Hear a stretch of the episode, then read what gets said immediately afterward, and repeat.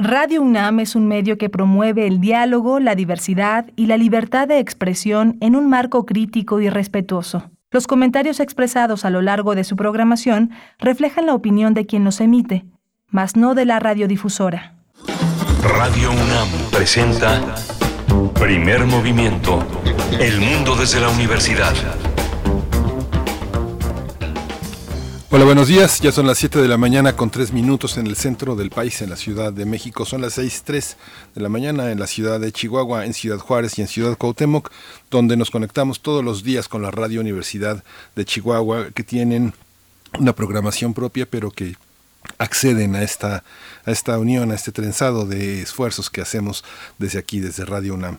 Está Arturo González hoy en los controles técnicos, Violeta Berber en la cabina también en la asistencia de producción, Frida Saldívar en la producción ejecutiva y Berenice Camacho en la conducción. Berenice Camacho, buenos días. Buenos días, Miguel Ángel Quemain. Con mucho gusto de saludarte, de saludar a nuestra audiencia esta mañana de jueves, saludar también a la Radio Universidad de Chihuahua y a las tres frecuencias que nos permiten llegar a ese estado del norte del país, el 105.3, el 105.7 y el 106.9 en esta mañana que pues en muchos lugares del país se presenta lluviosa, una mañana fresca al menos para algunos. Estaremos iniciando nuestros eh, contenidos de esta mañana del día de hoy para hablar de la revista de la universidad dedicada al Caribe en su número mm, pasado, pero también, bueno, mm, y digo el, su número pasado porque ya es septiembre, porque ya nos llegó septiembre, pero en el número anterior tienen eh, la convocatoria y se está llevando a cabo todo lo relacionado con el Climatón 2021 y estaremos, pues vamos a conversar al respecto y con todos los detalles con nuestra invitada Alesia Cachadurian Marras, ella forma parte de los mentores y mentoras que asesoran a los equipos seleccionados para el desarrollo de sus proyectos en el Climatón 2021. Sus áreas de especialidad son hidrogeología ambiental y evaluación de impactos acumulativos sinérgicos.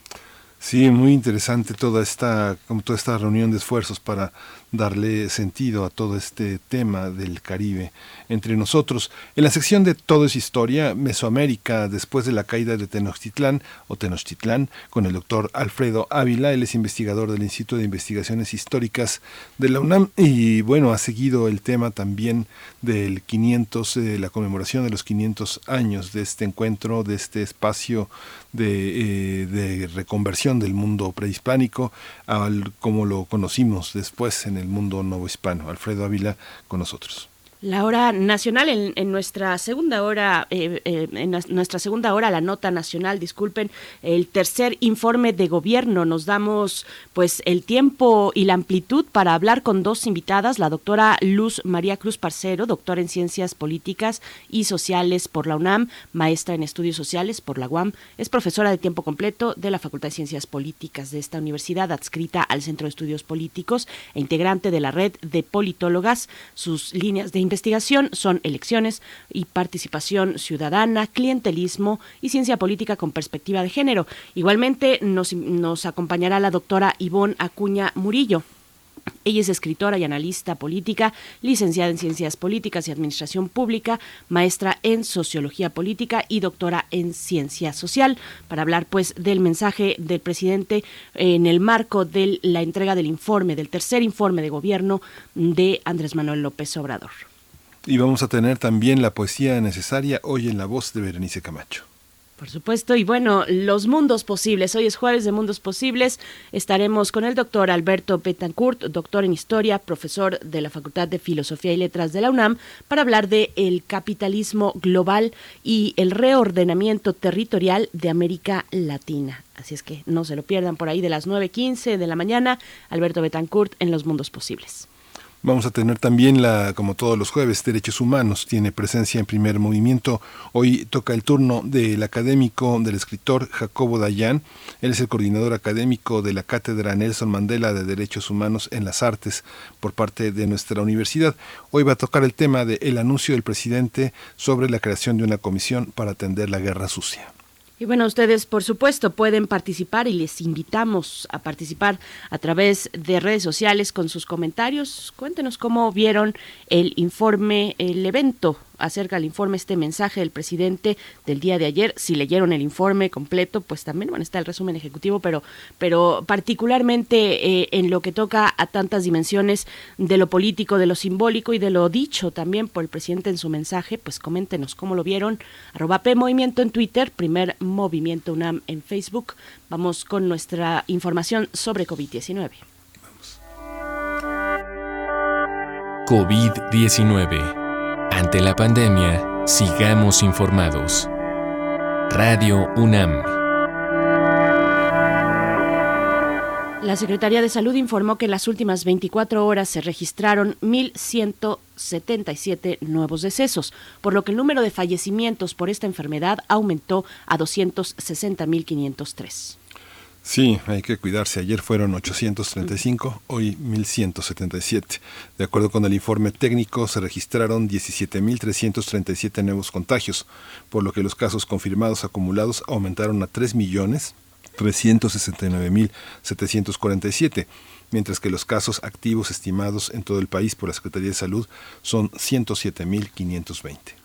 En información internacional, un grupo de científicos de la Organización Mundial de la Salud analizan una nueva variante del coronavirus bautizada como MU y que fue identificada por primera vez en enero de este año en Colombia. En su boletín epidemiológico semanal, la OMS indicó que la variante B1621 se mantiene clasificada como variante de interés, ya que presenta mutaciones que podrían indicar un riesgo de escape inmunitario o resistencia a las vacunas, por lo que se requieren estudios adicionales. En información de la UNAM, por su contribución significativa al desarrollo y la difusión de la literatura, las artes, la ciencia y la educación del quehacer académico que se genera en las instituciones de educación media superior en México, la editorial de la UNAM recibió el reconocimiento Mérito Editorial Universitario 2021, otorgado por la Universidad Autónoma del Estado de Hidalgo. El rector de la UNAM, Enrique Graue Víjar, se celebró la distinción que desde hace seis años entrega a la labor editorial y al compromiso de las instituciones de educación superior para fomentar la lectura, la difusión y el conocimiento.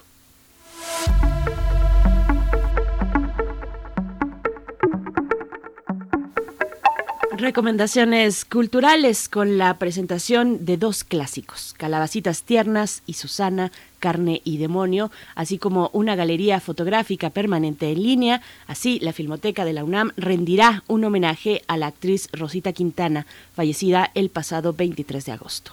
Las películas van a estar disponibles este 2 y 3 de septiembre en la página de la Filmoteca de la UNAM.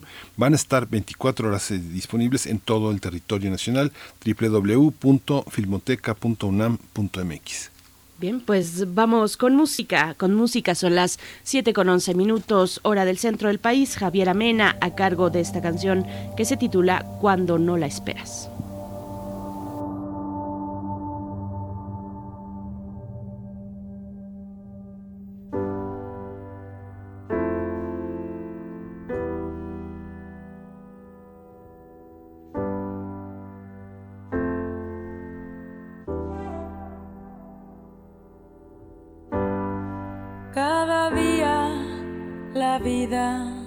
Se expande mi mirada, las personas y los sueños van mostrándome un camino, pero tu llegada completamente distinta me pudo definir la libertad. Y cuando no la esperas, te despiertas en el medio de la fortaleza y cuando no la esperas te llega la brisa de la cordillera y cuando no la esperas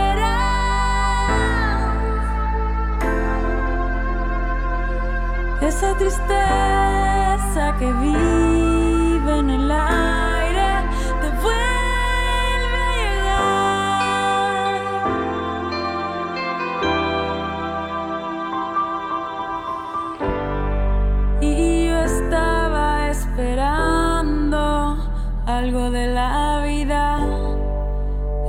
felicidad, como me la contaron, pero tu llegada completa completamente distinta. Me dijo que no la esperará. Y cuando no la esperas, te despiertas en el medio de la fortaleza. Y cuando no la esperas, te llega la brisa de la cordillera. Y cuando no la esperas,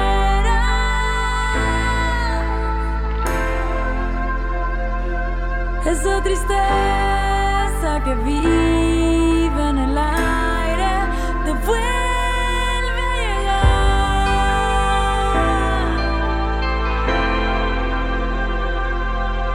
te vuelve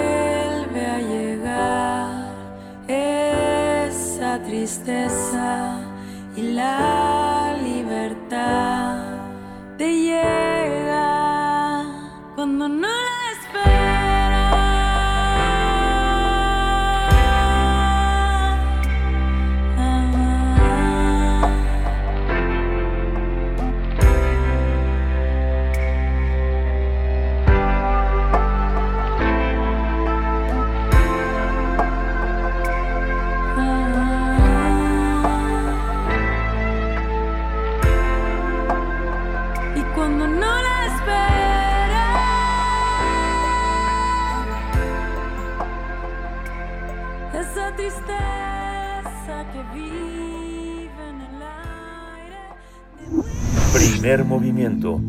Hacemos comunidad con tus postales sonoras. Envíalas a primermovimientounam.gmail.com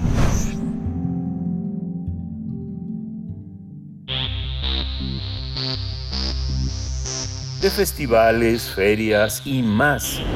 Recomendaciones culturales. El Climatón UNAM es una propuesta de trabajo colaborativo entre jóvenes, activistas, organizaciones y académicos que tiene como propósito crear mejores soluciones para enfrentar problemáticas derivadas por el cambio climático.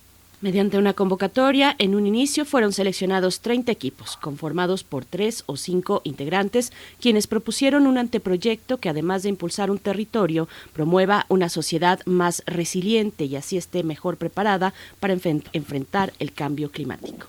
Al pasar a otra etapa del concurso fueron publicados los 15 equipos finalistas de este espacio que pueden consultarse en las redes sociales de la revista de la Universidad de México y del Climatón UNAM.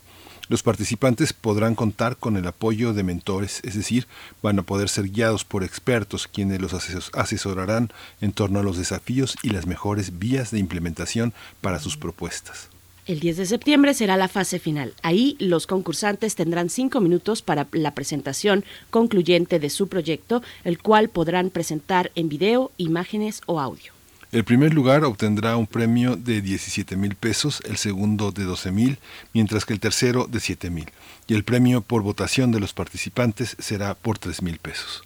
Bien, pues vamos a conversar esta mañana sobre el número de la universidad dedicada, de la revista de la universidad dedicada al Caribe, así como los grupos seleccionados del Climatón 2021. Y con este propósito nos acompaña nuestra invitada ya esta mañana, Alesia mm, eh, Cachadurian Marras. Ella forma parte de los mentores y mentoras que asesoran a los equipos seleccionados para el desarrollo de sus proyectos en el Climatón 2021. Sus áreas de especialidad son hidrogeología ambiental y evaluación de impactos acumulativos sinérgicos. Alesia Cachadurian, muchas gracias por estar aquí esta mañana. Bienvenida a Primer Movimiento. Buenos días.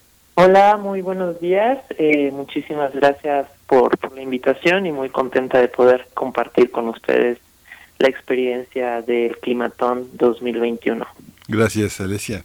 ¿Cómo, cómo empezar a hablar? Eh, es- no es tan simple hablar de las visiones y acciones descolonizadoras, inclusivas y comunitarias. ¿En qué consiste esta manera de hacerse nuevas preguntas? Eh, bueno, pues eh, yo como, como investigadora justamente ese es el ese es el, el pulso, ¿no? Que siempre nos lleva el estar eh, descubriendo de qué formas sí o retomar algunas formas que quizás hemos ido olvidando o creyendo que no eran las mejores para ir comprendiendo nuevamente o recordar que en realidad las personas somos parte de una unicidad sistémica ¿no? Es decir, que somos parte de, de un único dentro de este sistema planetario que además forma de una unicidad mucho más compleja y que todavía no logramos como dimensionar que está de la que forma parte el planeta, ¿no?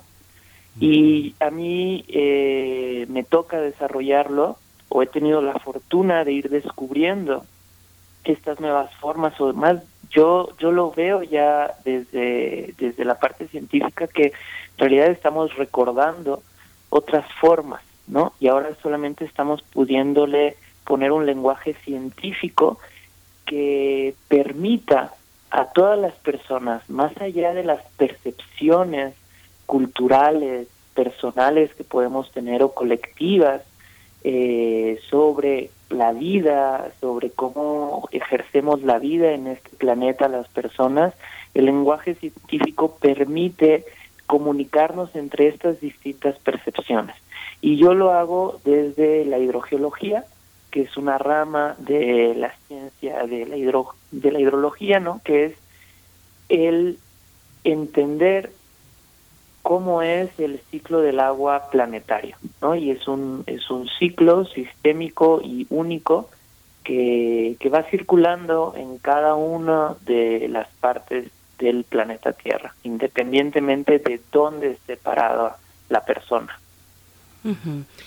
Alesia, eh, ¿cómo, ¿cómo rescatan esta unicidad de la que hablas, este eh, esta mirada conjunta eh, sobre, sobre un, no solo sobre un territorio, sobre un esquema mucho más amplio, un esquema planetario incluso, en este número de la universidad, de la revista de la universidad que está dedicado al Caribe. Es el número anterior, el de julio, porque ya recién salió el de septiembre, pero ahí eh, precisamente Guadalupe Netel en la editorial hace, hace una pregunta interesante en este editorial que abre pues el número y se pregunta si es posible suscribir el Caribe a un territorio específico. Hablando un poco de eh, la, eh, el traspaso de las fronteras, de todo tipo de fronteras lingüísticas, imaginarias, territoriales, enmarcado en esto que nos estás comentando, eh, la unicidad sobre, sobre algo que se mira, Alesia.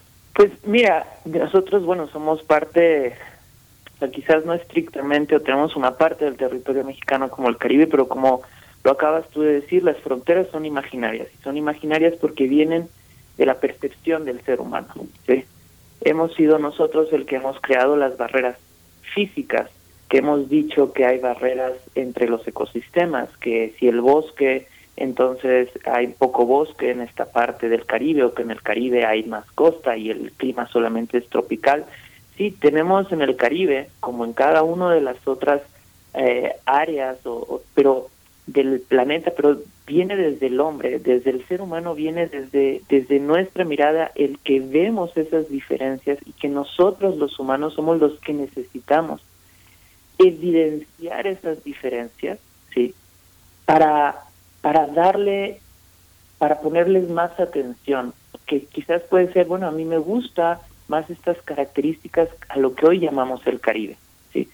Pero el Caribe, así como cualquier otro ecosistema o territorio, depende cómo le queramos llamar, o simplemente cualquier parte del, del, planeta Tierra, eh, somos nosotros los que resaltamos esas características. Eh, la dinámica del agua, los flujos del aire, los animales, eh, cada planta que crece, no está poniendo esa atención de si esto es diferente a aquello. ¿sí?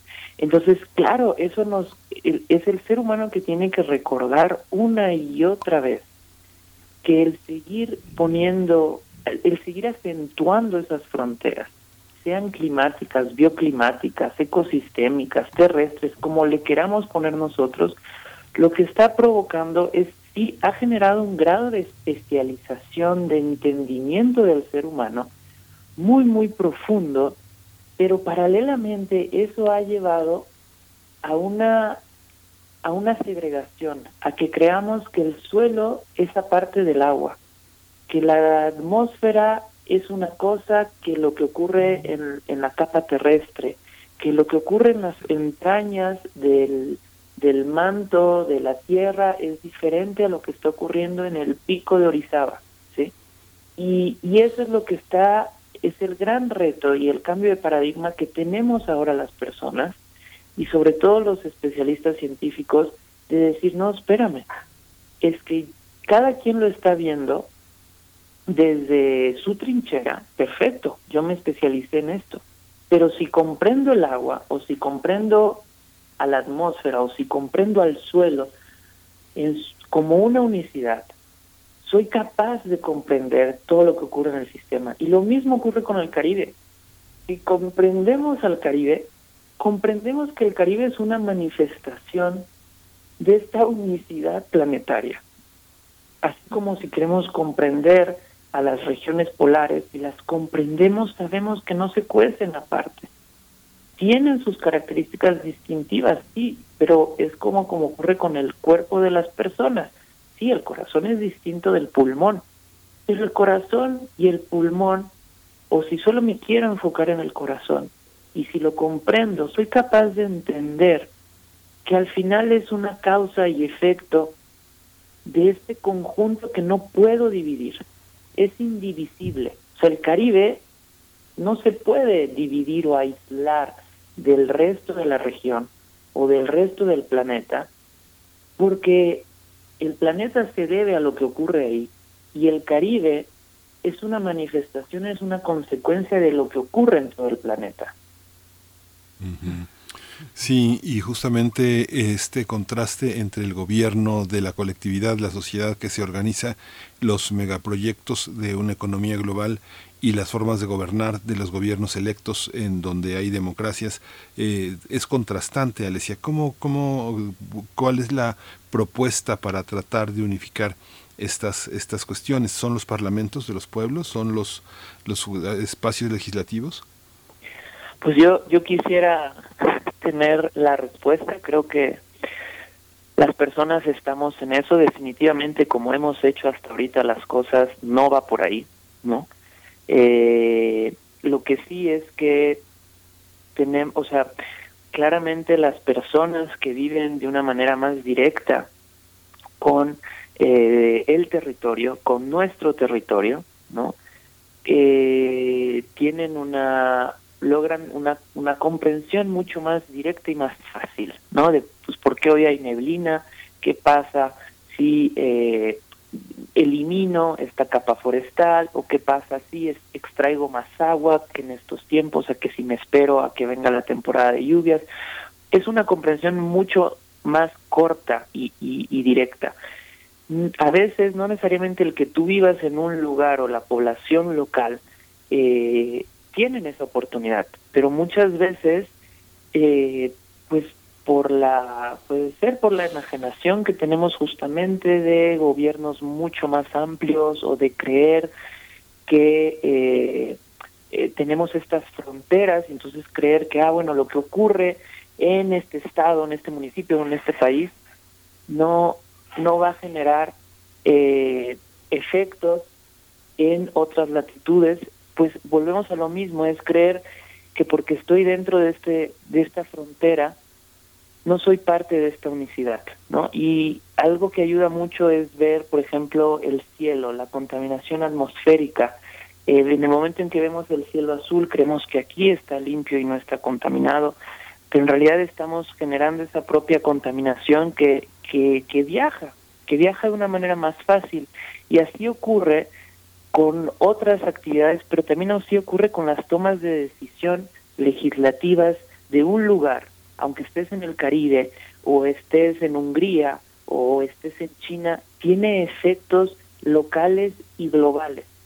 Que en ese momento que se toman las decisiones, las personas no seamos capaces de verlo en un tiempo corto, medible, ante nuestros ojos, eso es otra cosa.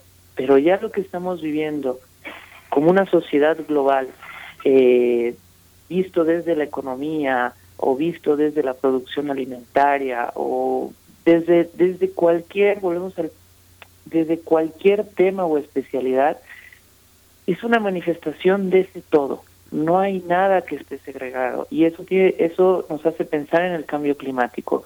Hoy vamos a ver al cambio climático como si fuera algo ajeno, algo que llegó de otro planeta, algo que vino desde afuera, ¿sí? y que entonces solamente los que se dedican al ambiente son los que trabajan en eso y que eso es diferente a la economía y que eso no tiene que ver con decisiones de equidad de género o que no tiene que ver con el sistema penitencial o que no, o sea, creemos que es solamente un sector y justamente ahí tenemos que, como desde mi área, que es la ciencia, tenemos que corregir y entender los conceptos. Por eso es bien importante el trabajo que se hace en la revista de la universidad, que, que justamente todo el tiempo acentúan eh, la corrección de los conceptos dentro de un diálogo diverso. Pero ya esto voy con el tema de ambiente, y es que el ambiente es la dinámica que las personas generamos y hemos generado en este planeta Tierra. Eso es ambiente. El ambiente no es naturaleza. El ambiente es la dinámica resultante de nosotras las personas de estar interactuando con la naturaleza, es decir, con el planeta Tierra. Entonces, cuando hablamos de ambiente, cuando hablamos de cambio climático, estamos hablando, en primer lugar, de la vida de las personas en este planeta. Precisamente, y bueno, hemos escuchado aquí en distintas participaciones el énfasis en para hablar de un entorno socioambiental que conjuga una mirada mucho más amplia como la que nos estás compartiendo en estos momentos, eh, Alesia Cachadorian. Eh, el trabajo colaborativo es también un valor importante, un componente importante de este climatón UNAM 2021 ¿Cómo fue? ¿Cómo fue ese recorrido, ese camino de acompañamiento a los equipos que participan en esta edición del Climatón? Pues mira, justo eh, hoy estamos, hoy, mañana, en estos días, estamos en la fase 5 de, de las seis fases del, del Climatón que empezó en agosto, el 2 de agosto y concluye, como bien decían ustedes, el próximo 10 de septiembre. Estamos en la fase de las mentorías, ¿no? que es, es la, la penúltima fase, ¿no? Ya la siguiente semana estamos en la final y a mí me, han invitado a ser mentora eh, y justo hoy eh, empezamos a tener mentorías con algunos de los equipos eh, pues que ya van a, van a llegar a la final y justamente la característica colaborativa pues resalta un es parte de entender la unicidad, ¿no? Y de que no es solamente una tarea del científico y no es solamente una tarea de un investigador, una investigadora académica, sino es al final de todos los que estamos en este planeta Tierra y de todos los que queremos salvaguardar o sobrevivir eh, a, la vida, ¿no? Es decir, pues, pues primero somos, primero nos volteamos a ver a uno y por eso parte desde la mirada antropocentrista que si bien ha ido evolucionando, para tener una, una mirada planetaria, una mirada sistémica, porque nosotros somos una manifestación de este equilibrio planetario, las personas, y dependemos, nuestra vida depende sí o sí de ese equilibrio planetario que hemos estado eh, fragmentando, que hemos estado alterando. Entonces, el proceso ha sido justamente el de colaborar eh, con las distintas personas especialistas desde su camino, que puede haber sido desde organizaciones no gubernamentales, eh, activistas, desde líderes comunitarios, desde eh, eh, académicos, desde científicos, ¿no? y que justamente somos hemos ido generando una experiencia, una especialidad y que hemos podido comprobar qué cosas sí qué prácticas sí abonan, qué conocimiento sí abona a esta comprensión y a generar o mejorar, si no soluciones, pero sí prácticas para reducir eh, las acciones y actividades humanas que generan el llamado cambio climático o ya en la fase que ahora estamos las personas a nivel mundial comprendiendo que, que lo que nos toca es adaptarnos y generar medidas también de mitigación de este fenómeno que hemos acelerado las personas ¿no? en los últimos años. Entonces, justamente la, la, la coordinación del climatón ha generado esta sinergia colaborativa, ¿no? Que ha generado el hecho de que no nos miremos entre especialistas eh, como diferentes, sino como complementarios, gracias al trabajo que cada quien ha podido desarrollar. Alesia, y en un concurso muchos proyectos valiosos quedan fuera, no, no entran a las últimas etapas o a la final, pero los que entran a la final, eh, ¿qué, ¿qué, observas en los trabajos entregados? ¿Hay sorpresas? Eh, ¿Son eh, ideas eh, originales que no están tan sometidas tanto a la experiencia como a la intuición, a la originalidad de la combinación de elementos que llevan a plantear las cosas en otro orden de ideas, no necesariamente, a veces la experiencia es una es un ancla, a veces la intuición, ¿no?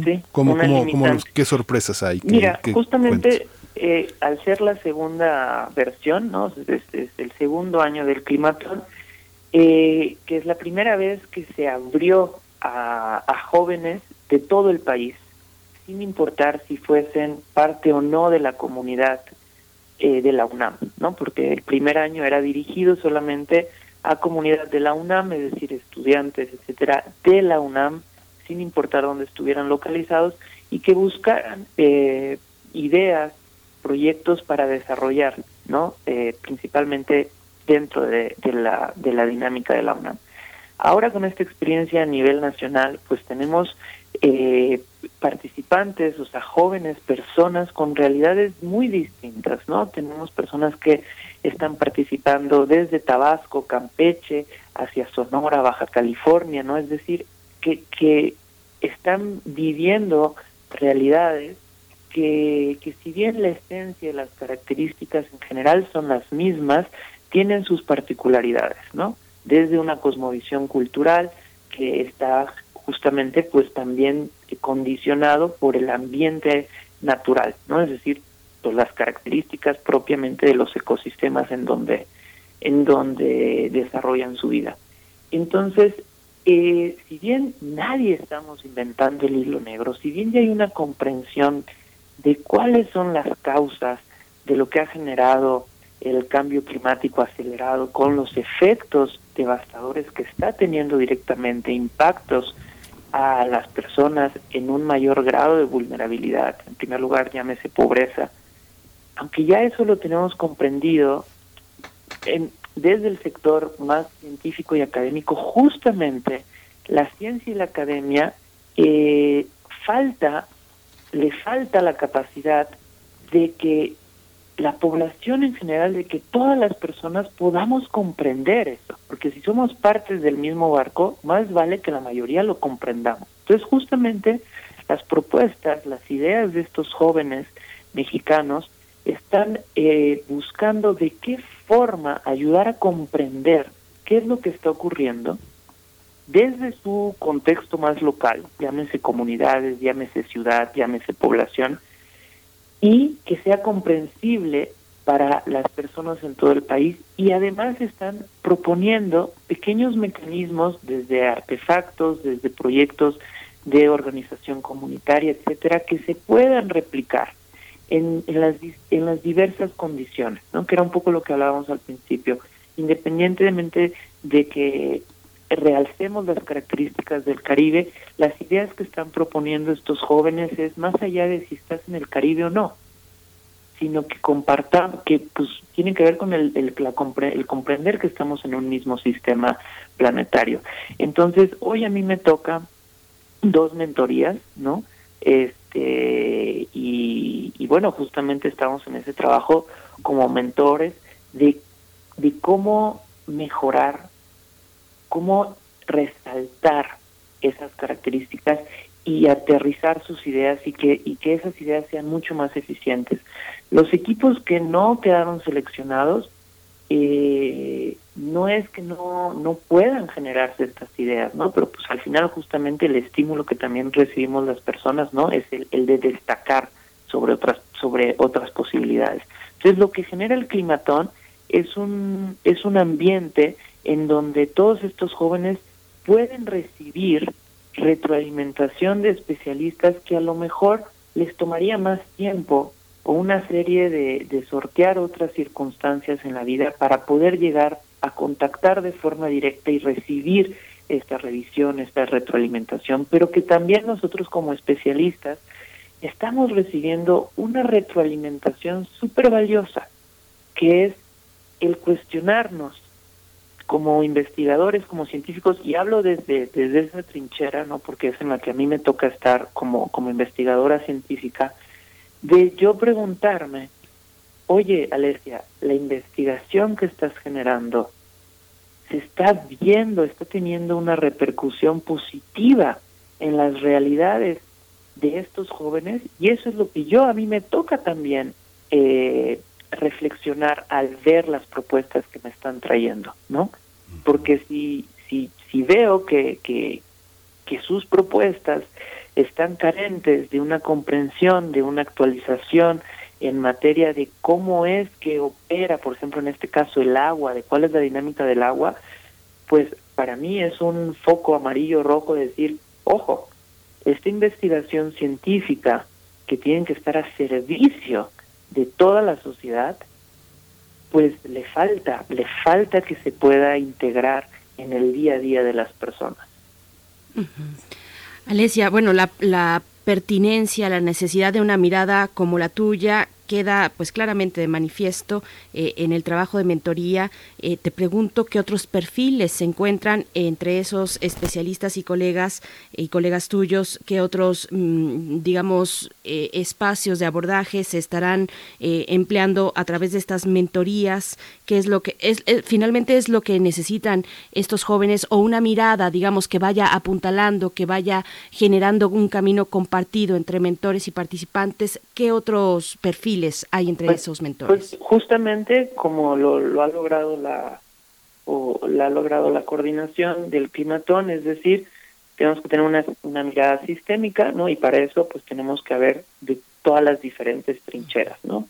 Entonces, eh, tenemos eh, líderes o, coordinadores, ¿no? Eh, de grandes organizaciones no gubernamentales o de redes de movimientos eh, en defensa del territorio, en defensa del agua, etcétera. Tenemos líderes comunitarios, es decir, especialistas en organización comunitaria que, saben lo que está ocurriendo en el territorio, que conocen cuál, cómo se genera el tejido social que es indispensable para que entonces florezcan estas propuestas que pueden ser técnicas o que pueden ser de educación o que pueden ser de comunicación, ¿no? Porque al final cualquier idea que tenga el ser humano pues está hecha para por las personas y necesita un tejido social, ¿no? En donde se, se, reproduzca.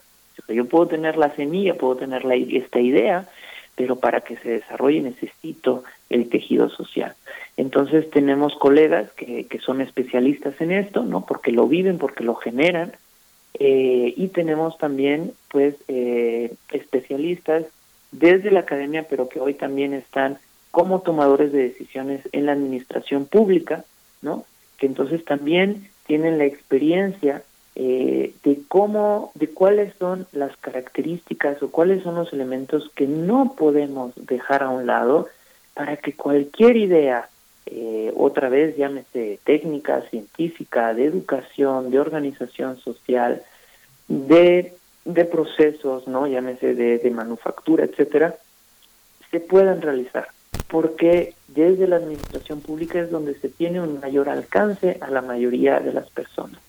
Y desde el sector privado también hay personas que tienen la experiencia de qué es lo que está buscando justamente el sector privado, porque en este barco todos somos, tenemos que reconocernos como iguales, cada quien otra vez desde su pasión, desde sus habilidades, si compartimos la ética de hacia dónde queremos ir, de que las cosas como hoy, en, hoy están no nos benefician a ninguna de las personas paradas en este planeta, algo tenemos ya que estar cambiando. Y eso sí, todos los mentores y asesores compartimos esa visión y compartimos eh, esa ética, ¿no? Esa, esa experiencia que podemos demostrar que el, trabajo que se ha hecho ha sido en pro de eso, ¿no? Entonces justamente el, poder trabajar con jóvenes eh, mexicanos es sumamente valioso para nosotros, que no es que seamos tanto más viejos, ¿no?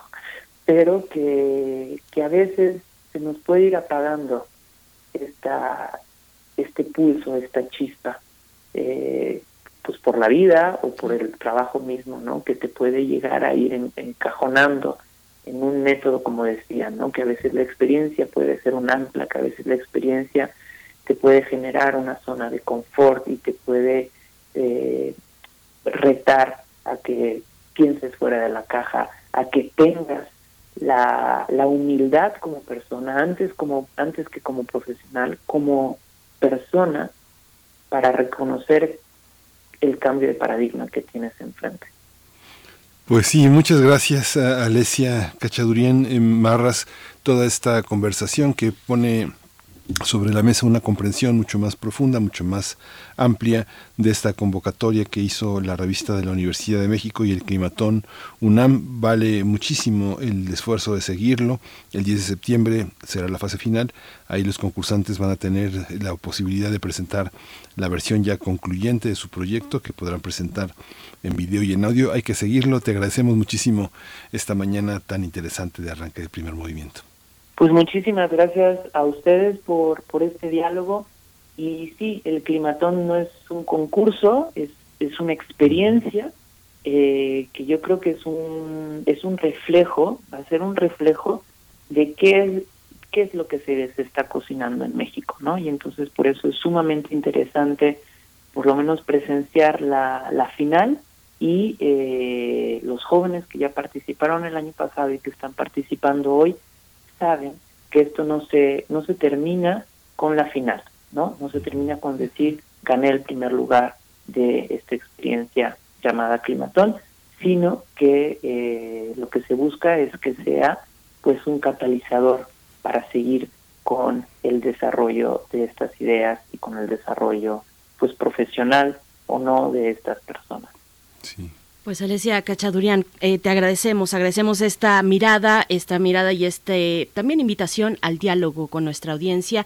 Estaremos el 10 de septiembre, pues a la expectativa de esta fase final de los proyectos que llegaron hasta ese punto y por supuesto también eh, reconociendo los que se quedaron en el camino, pero que igualmente tienen mucho que aportar. Muchas gracias, Alesia Cachadurian.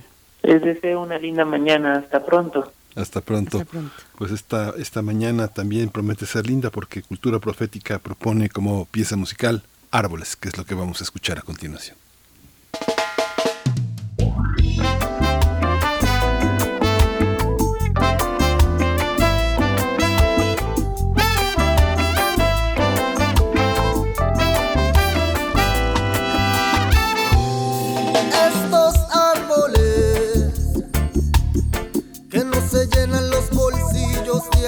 Que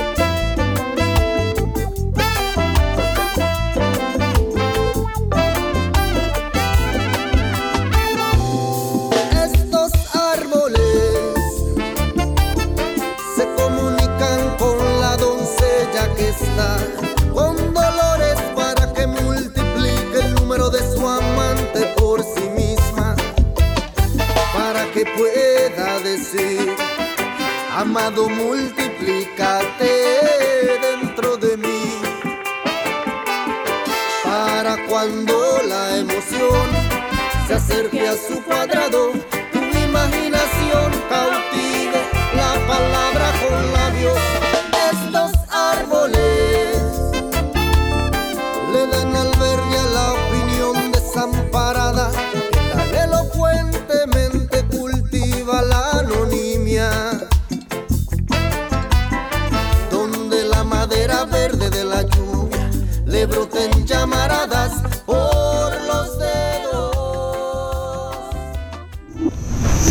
Movimiento. Hacemos comunidad en la sana distancia. Todo es historia.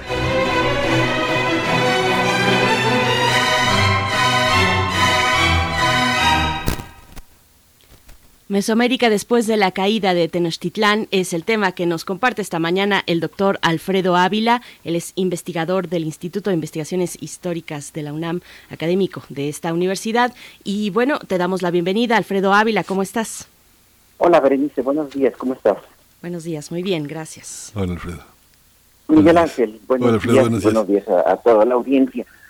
Eh, pues mira, me, me quedé pensando en, en este tema ya para cerrar las reflexiones sobre la conquista, eh, por porque creo que, que a veces somos muy anacrónicos y pensamos que lo que sucedió hace 500 años fue la conquista de un país por otro, que eh, España conquistó México, como si como si ya existiera un- una identidad y una entidad territorial llamada llamada México.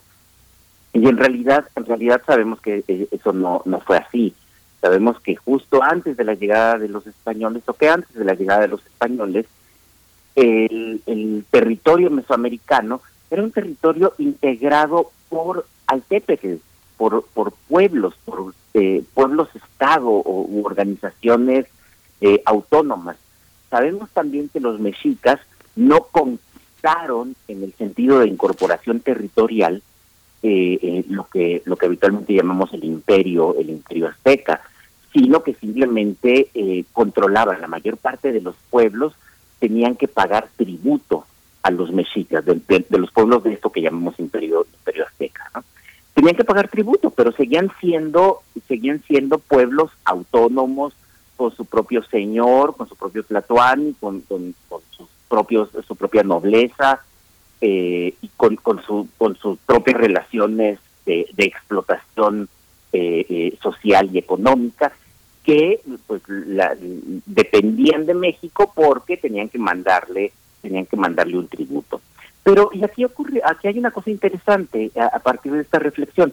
Si pensamos por ejemplo en, en Michoacán en, en el en el reino de Michoacán como se llamó el, el, el,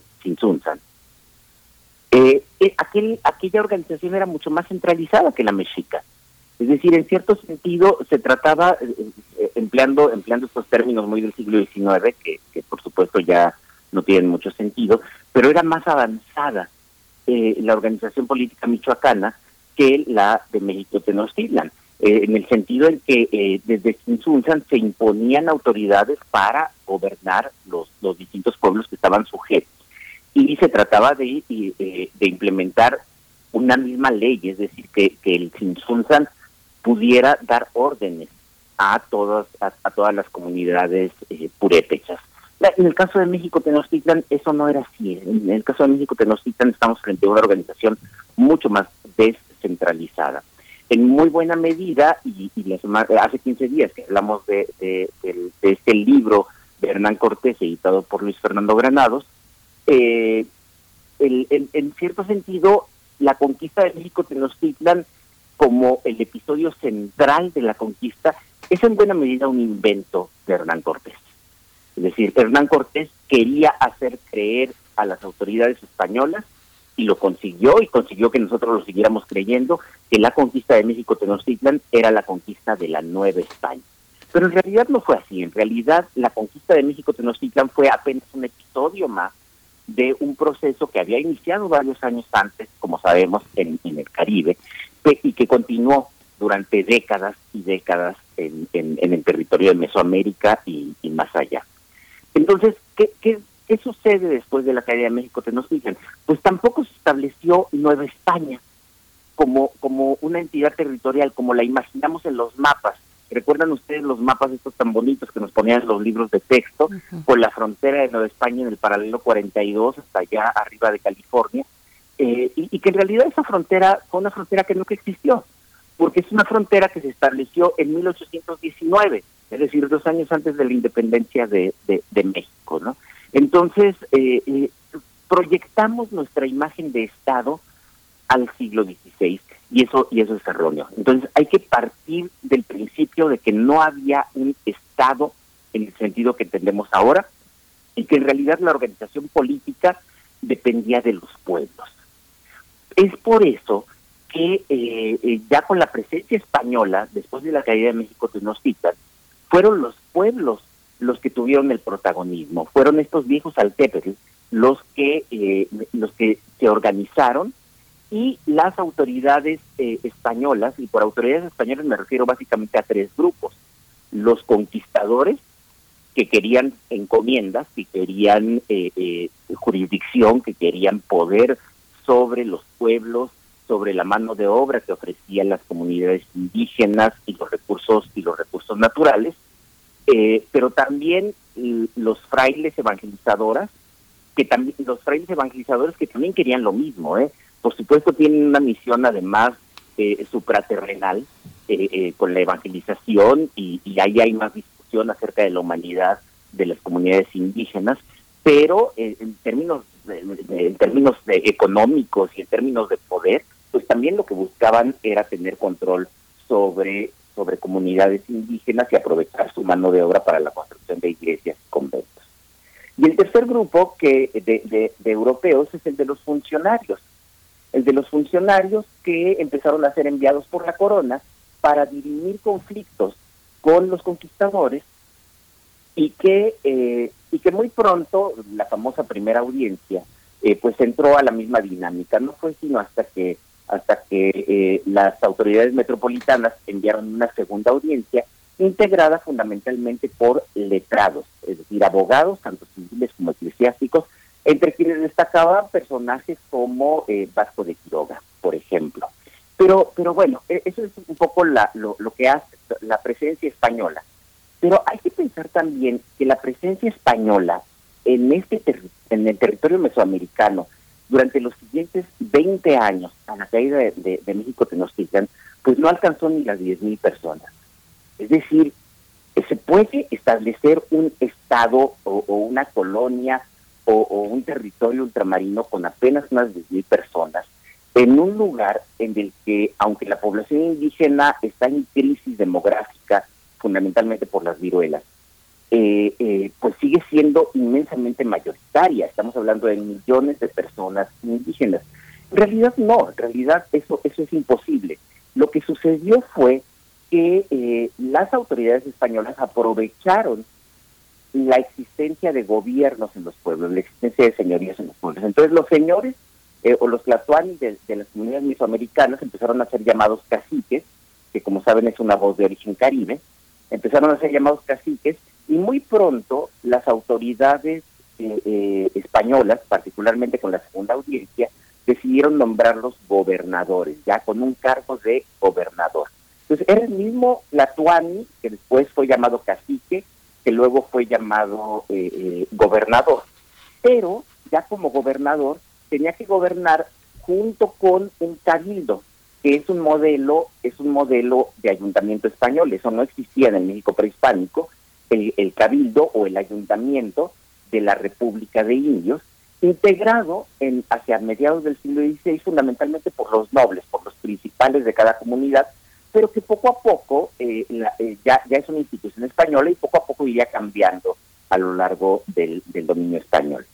Y eh, ya hay que irse precisamente a las comunidades para entender las dinámicas de imposición del régimen del régimen español. Pensemos en, en términos de religión. Esto fue algo que eh, eh, charlamos ya hace hace mucho tiempo aquí en, en, Radio UNAM. Eh, el, la presencia de, de indígenas recién cristianizados, indígenas que hijos de, de los de los platoani, hijos de los caciques de cada de cada pueblo, que fueron a estudiar a los a los conventos a, Santiago Tlatelolco, eh, eh, a Colman, algunos otros, y que regresaron a sus comunidades ya cristianizados, eh, y fueron ellos, fueron ellos los que empezaron a atacar casi siempre de manera muy violenta a los viejos sacerdotes de los cultos originarios, de los cultos tradicionales de cada comunidad.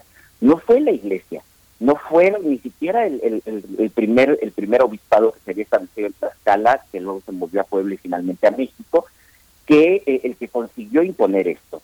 Todo el mundo recuerda, eh, por supuesto, a Juan de Zumárraga quemando al cacique de, de, Texcoco por, eh, por mantener sus viejas religiones, pero el cacique de Texcoco era aliado de los españoles. De, hay que recordar que Texcoco traicionó a Tenochtitlan en el último momento y se convirtieron en, aliados de los españoles. Por lo tanto, los españoles sentían que tenían autoridad sobre ellos. Por eso, cuando se, por eso cuando se ve que mantienen rituales antiguos, eh, eh, actúan como una especie de inquisición, aunque todavía no se establecía el Tribunal de Santo Oficio. Eh, en cambio, con todos los demás pueblos, imagínate, Berenice, Miguel Ángel, ¿quién tenía capacidad para ir a cada pueblo y verificar que se estuvieran adorando eh, eh, al, Dios cristiano y que se venerara a los santos cristianos. La verdad es que no tenían, no tenían capacidad. Entonces lo delegaron, y lo delegaron precisamente a los hijos de los principales y de los señores de cada comunidad que iban a estudiar a los conventos y que regresaban a, sus pueblos desde allí con, con el objetivo de heredar eh, el cargo de gubernatura, que ya, no era, ya no se le llamaba cacique, pero sino, sino gobernador, para, para heredarlo, pues imponían eh, eh, con, de manera violenta, como dije, el cristianismo frente a los viejos cultos. Entonces, quienes impusieron el cristianismo, pero también quienes impusieron estas nuevas instituciones de origen español, de origen medieval español como el ayuntamiento, pues fueron nada más y nada menos que los descendientes, que los hijos que las hijas de los eh, eh, gobernantes de los pueblos, de los altepec. Ahí es donde debemos empezar a estudiar la construcción de la Nueva España. No con las grandes autoridades, no con las audiencias, no con el obispo, no con el primer virrey, que por supuesto son importantes, pero que no tenían capacidad de imponer un nuevo orden. Ese nuevo orden se fue imponiendo desde abajo se fue imponiendo de, precisamente desde los pueblos. Eso explica, ahora ahora que, vino esta cosa de, la conmemoración de los 500 años de la caída de Tenochtitlan, que me llamó mucho la atención eh, eh, que apareciera Isabel Moctezuma como una especie de guerrera, como una especie de, heroína eh, de la resistencia. Bueno, en realidad Isabel Moctezuma se convirtió en una señora dueña de esclavos, y, de y, pues bueno prácticamente una casica eh, fue, fue el nombre que se le daba pero en realidad era una encomendera. Y se casó o, Cortés la casó con uno de sus capitanes porque esa fue una práctica muy frecuente que además era una práctica mesoamericana tradicional. Los mexicas cuando querían controlar una comunidad lo que hacían no no era imponer nuevas autoridades en un pueblo, no era imponer nuevos eh, en un, en, en un Altepec, sino casar a algún guerrero con alguna princesa que fuera heredera del Tlatuani de, de la comunidad que quieres, que quieres dominar. De esa manera eh, los vinculas. Y esa también fue una manera que tenían los, los españoles de obtener privilegios, de obtener derechos a través del matrimonio con princesas, eh, eh, por supuesto ese es un título ya muy europeo, con princesas, con hijas de los hijos Tlatuani. Eh, esto les dio a ellos más posibilidad de, controlar de controlar el trabajo, fundamentalmente la mano de obra eh, indígena, pero también los recursos naturales, y sin tener que confrontarse con, eh, con los gobiernos locales, con los gobiernos de cada Altepec, porque no hubieran podido, así de simple, no hubieran podido imponerse de, otra manera, no tenían ni el número de, personas ni los medios para hacerlo. Sí, pues Alfredo Ávila, nos dieron las ocho y pico, pero es fascinante todo tu relato y es muy, este, es muy interesante continuarlo. Digo, hoy le pones punto, punto final a esta reflexión, pero yo creo que de muchas maneras lo has continuado, lo has anunciado, es, es, es, es verdaderamente fascinante toda esta, este, todo esto, esta, toda esta cuestión. Muchas gracias, Alfredo. Nos vemos en 15 días, nos escuchamos de nuevo. Ojalá y nos viéramos, pero nos escuchamos nada más. Bueno, por lo menos. Muchas gracias, estén muy bien. Hasta luego, Alfredo. Les decimos adiós a la radio, a la radio universitaria de Chihuahua y regresamos en un par de minutos. Síguenos en redes sociales. Encuéntranos en Facebook como Primer Movimiento y en Twitter como arroba PMovimiento. Hagamos comunidad.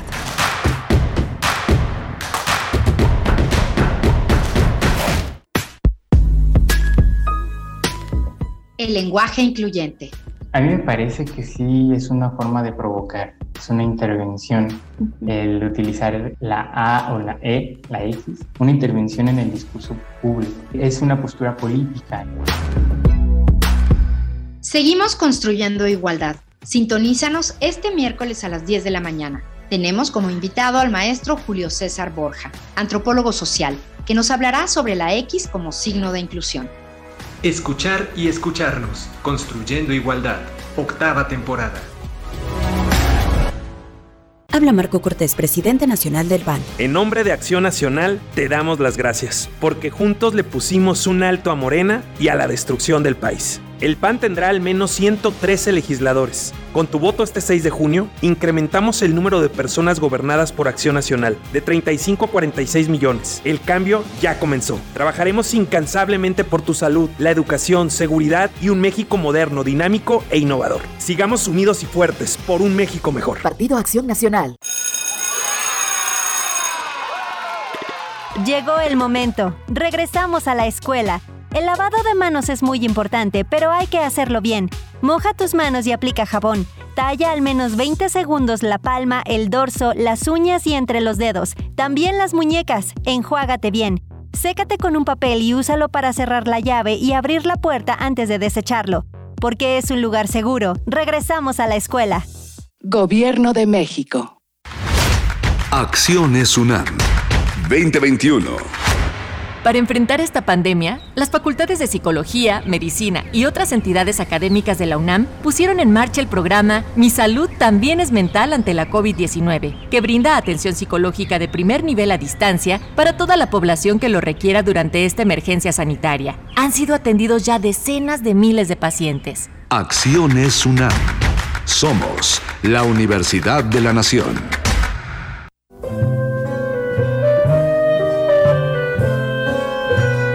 Gabinete de Curiosidades. Estrena nuevo horario. A partir del mes de septiembre disfruta de esta galería sonora todos los sábados a las 5.30 de la tarde por el 96.1 de FM o en radio.unam.mx y explora con Frida Rebontulet y sus almas hertzianas las sonoridades extrañas, antiguas o poco conocidas que las sombras del tiempo nos han dejado. Únete a esta expedición que lleva ya seis años al aire. Radio UNAM, Experiencia Sonora.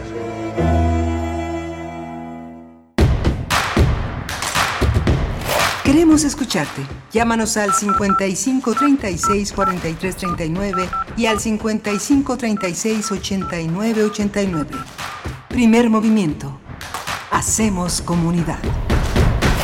Son las 8 con 6 minutos de la mañana, la hora del centro del país. Les saludamos iniciando esta segunda hora de transmisión en este jueves 2 de septiembre, ya es septiembre de 2021. Les saludamos eh, por parte de todo el equipo, por supuesto que se encuentra en sus puestos allá en cabina. Está Violeta Berber en la asistencia de producción, un poco más a la distancia Frida Saldívar en la producción ejecutiva y Arturo González al frente de los controles técnicos de la parte eh, de la ejecución técnica en la consola, allá también en cabina. Mi compañero Miguel Ángel Quemain en la voz, en los micrófonos, en la conducción de este espacio. Miguel Ángel, buenos días.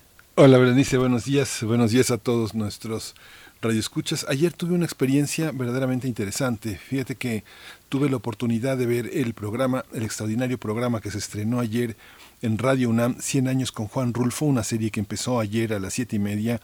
Son 42 minutos imperdibles que son un retrato verdaderamente conmovedor de Rulfo, muy interesante, un hombre lleno de ironía, lleno de humor, eh, una serie de, determinaciones sobre su vida eh, personal que orientaron gran parte de esa tristeza, de ese, de ese lago de sal que se convirtió eh, su visión con la muerte de, sus padres, primero con el asesinato de su padre y después con la muerte de su madre. Hay una serie de conversaciones que tiene con Joaquín Soler, este gran periodista español que entrevistó de una manera muy homogénea, por cierto, a muchos escritores latinoamericanos, muchos escritores eh, españoles también pero que en este programa este, hay una particular selección, una, una, una visión muy interesante de este de esta de este mundo. Ese son van a ser una serie de, de programas que TV va a transmitir a través de la TV abierta de Easy de Total Play de Axtel TV de Dish de Sky este y lo va a retransmitir. El programa que que vi ayer se va a pasar también el próximo el próximo sábado y así va a ser todos los miércoles de siete y media ocho y media durante siete ocasiones esta, esta serie que hizo Juan Carlos Rulfo, este gran cineasta, el hijo de Juan Rulfo, acompañado también a veces de su hermano, este Juan Carlos, es una, un trabajo verdaderamente que no hay que perderse. También es un tratado de historia de México, de historia literaria, sobre el oficio de escribir, sobre, sobre las determinaciones vitales que están ahí. En el primer capítulo se llama Hacia el llano en llamas, y bueno, explora todo el espacio en el que Rulfo creó el universo de su obra, ¿no? El sur de Jalisco, el Llano Grande, donde mataron a su abuelo Cheno, un, asentado que vivió la guerra cristera y donde el escritor vivió en el internado Luis Silva, donde estuvo y hay cinco años que marcaron pues toda su infancia. Fascinante, Berenice. Pues, Fascinante, eh, compañeros radioescuchas. Así es que qué bueno que nos pasas eh, este dato con la oportunidad de volver a ver en retransmisión el primer capítulo hacia el llano en llamas. Recuérdanos, por favor, querido Miguel Ángel, el sábado se transmite de nuevo. 7.30. 5.30. 5.30.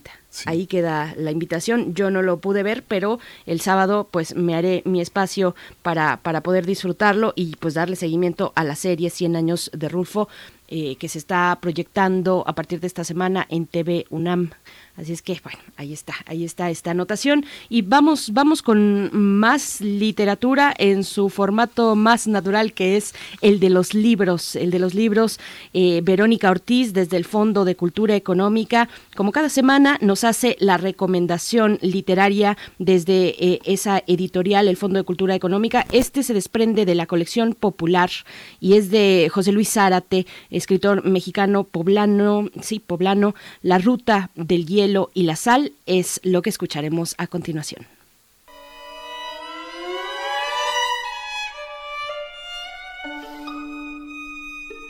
Buenos días. Saludo con gran cariño a todo el equipo de Primer Movimiento y a todas y todos ustedes, sus atentos radioescuchas. Al leer La Ruta de Hielo y la Sal de José Luis Zárate, descubro un viaje de misterio donde las voluptuosas y originales fantasías del autor juegan y se enfrentan con la muerte. La obra, con una bella prosa, nos lleva por el recorrido de mares inquietantes y cargas extrañas en días y noches interminables. El miedo y el silencio son su única compañía. El capitán del Demeter observa a sus marineros y piensa, sus cuerpos son suyos, no míos, ni de sus posibles amantes. Suyos el sudor y a quien se lo brindan, la sal de la vida. Líneas más adelante reflexiona. Me preguntan por qué escojo hombres de determinadas tierras. Busco cuerpos lampiños, músculos por donde pueda correr libremente el sudor, líquido corriendo, deslizante en sus sueños, el capitán vuelca sus deseos. Lenta, deliberadamente doy vuelta al timón. Lo hago girar alrededor de mi sexo. La estima, el rumbo, la ruta, penetrar en ella, aferrarme al timón mientras le hablo a alguien que se encuentra detrás de mí. No sé si desnudo o no, erecto u observando. No importa. José Luis Zárate es un escritor mexicano de narrativa, ensayo y poesía. Reconocido por su aportación a la literatura de ciencia ficción, su obra lo ha hecho acreedor a los premios Más Allá, Calpa, UPS de Ciencia Ficción. Es miembro fundador de la Asociación Mexicana de Ciencia Ficción y Fantasía. La Ruta del Hielo y de la Sal de José Luis Zárate lo encuentra en la económica colección popular del Fondo de Cultura Económica. Recomendable obra de suspenso y erotismo, sin duda. Más libros, más libres. Por una república de lectores. Cuídate y cuídanos. Hasta la próxima.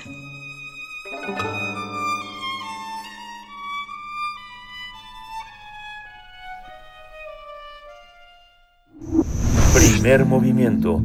Hacemos comunidad con tus postales sonoras Envíalas a primermovimientounam.gmail.com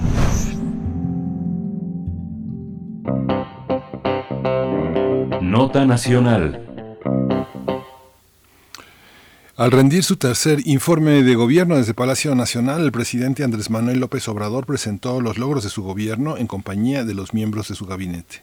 López Obrador afirmó que ha cumplido 98 de los 100 compromisos de su administración. Dijo que sus dos grandes pendientes son la descentralización del gobierno federal y conocer la verdad acerca de la desaparición de los jóvenes de Ayotzinapa. El mandatario dijo que incluso podría dejar ahora mismo la presidencia sin sentirse mal con su conciencia. Durante su discurso, López Obrador eh, eh, habló de los récords históricos en materia económica y de seguridad, como las remesas, la inversión extranjera, el incremento al salario mínimo, la no devaluación del peso, entre otros. Hizo énfasis también en la detención de las, de las privatizaciones, del avance de las privatizaciones del sector energético y anunció que presentará una iniciativa de reforma constitucional para revertir las privatizaciones del sector eléctrico. Habló también del avance de la vacunación contra COVID-19. Dijo que el 65% de la población mayor de edad ha sido vacunada y reconoció el apoyo de gobiernos extranjeros para adquirir este, biológicos vacunas que se han suministrado en todo el país. En materia de empleo, dijo que a más de un año y medio desde que llegó la pandemia se han creado 1.602.691 empleos, aunque reconoció que faltan 192.713 para recuperar la cifra de asegurados que tenía el IMSS antes de la contingencia sanitaria. En la cuestión de seguridad, López Obrador afirmó que el gobierno que representa ha logrado frenar una tendencia ascendente en los homicidios, con una pequeña disminución del 0.05% en este delito. Bien, pues vamos a tener una conversación sobre este tercer informe de gobierno, el mensaje que ha dado el presidente Andrés Manuel López Obrador el día de ayer desde Palacio Nacional en este Salón Juárez. Y para este propósito nos acompaña esta mañana la doctora Ivonne Acuña Murillo. Ella es escritora y analista política, licenciada en Ciencias Políticas y Administración Pública, maestra en Sociología Política y doctora en Ciencia Social. Doctora Ivonne Acuña Murillo, gracias por estar aquí, por eh, permitirnos conocer sus reflexiones sobre este mensaje, sobre el informe, sobre todo lo que se cuela en este momento a mitad del gobierno de, del gobierno de la, de la Administración Federal. Le damos los buenos días, doctora Ivonne. Berenice Miguel Ángel, buenos días. Siempre un gusto estar en primer movimiento y en Radio UNAM. Gracias, Iván Acuña. Eh, empezaríamos, a, da la impresión de que a veces el propio gobierno federal está envuelto en la vieja dinámica de, apuntar eh, el cumplimiento de promesas, la relación entre los logros, pero también eh, en, este, en este informe no solo hay ese recuento, hay un paisaje, un paisaje mental y político sobre lo que ha significado estos, esos tres primeros años de gobierno. ¿Cómo lo visualizas eh, desde tu punto de vista, Ivona Acuña? Sí, Miguel Ángel, por supuesto. Eh, a mí me llamaron la atención tres, este, digamos, en una eh, primera impresión, tres cosas. Uno, el optimismo presidencial, la, la alegría del presidente, que parece relacionada con la satisfacción de la misión cumplida, como lo expresó él mismo hacia el final del informe.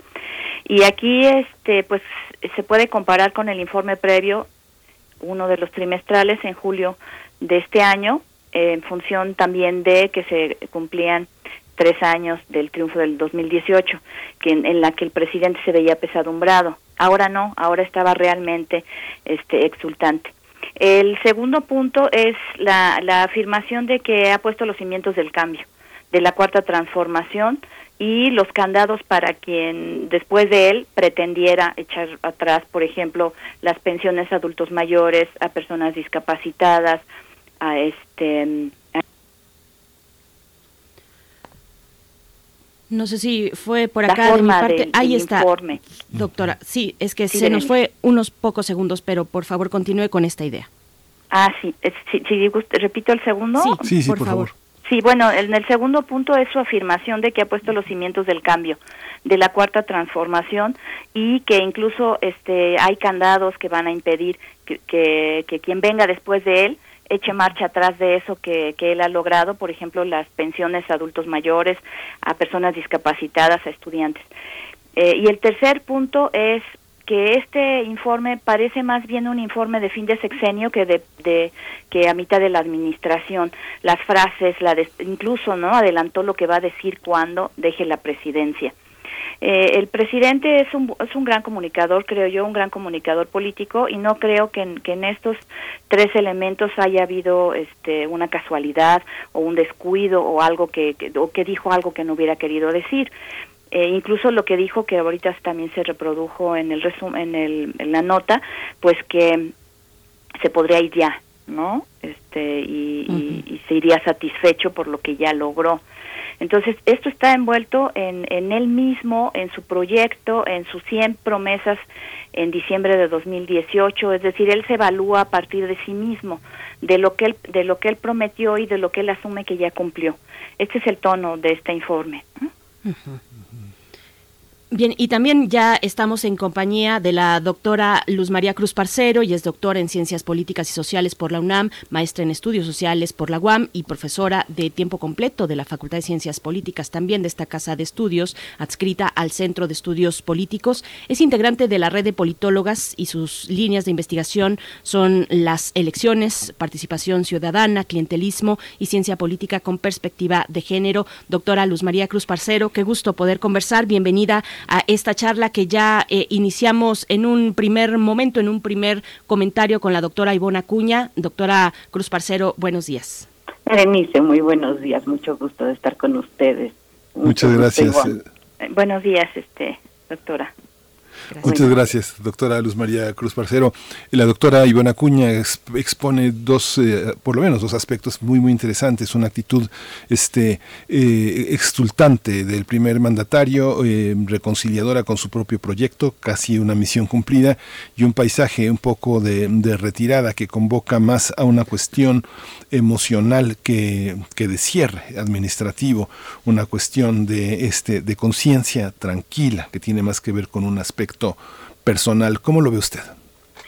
Sí, a ver, yo, eh, yo, yo lo que veo, o sea, yo vi a un presidente, mira, después de hacer esta comparación que tenemos diario con las mañaneras, eh, a mí me parece importante analizar también eh, aunque es una cuestión más de comunicólogos, todo esto de, la figura presidencial, eh, me pareció ver un jefe de Estado. Creo que esa es como la primera imagen importante fuera de este pues de este escenario de la 4T que de personajes se presta, se da para eso, es un personaje políticamente camaleónico que tanto puede este eh, puede jugar puede insultar puede pero también puede comportarse como como jefe de estado. Eh, yo yo lo que vi en este en ese informe sí son varios temas interesantes. Me parece que reafirmó sus eh, lo que él considera sus compromisos cumplidos. Y no nos olvidemos que dentro de los ejes que él ha marcado en su discurso desde pues desde que inició ahora sí que este eh, periplo por la por la presidencia no solamente 2018 vámonos para atrás digamos hay un discurso como muy sostenido sobre eh, el combate a la corrupción a estos gobiernos oligárquicos y yo lo que leí en este en este informe es eh, primero pues sí se centra en su entrada es sobre los temas de eh, cómo apuntalado el sector energético, eh, cómo se han modernizado las refinerías, la energía eléctrica, o sea, todo esto que es su, su primer, su principal apuesta, ¿no?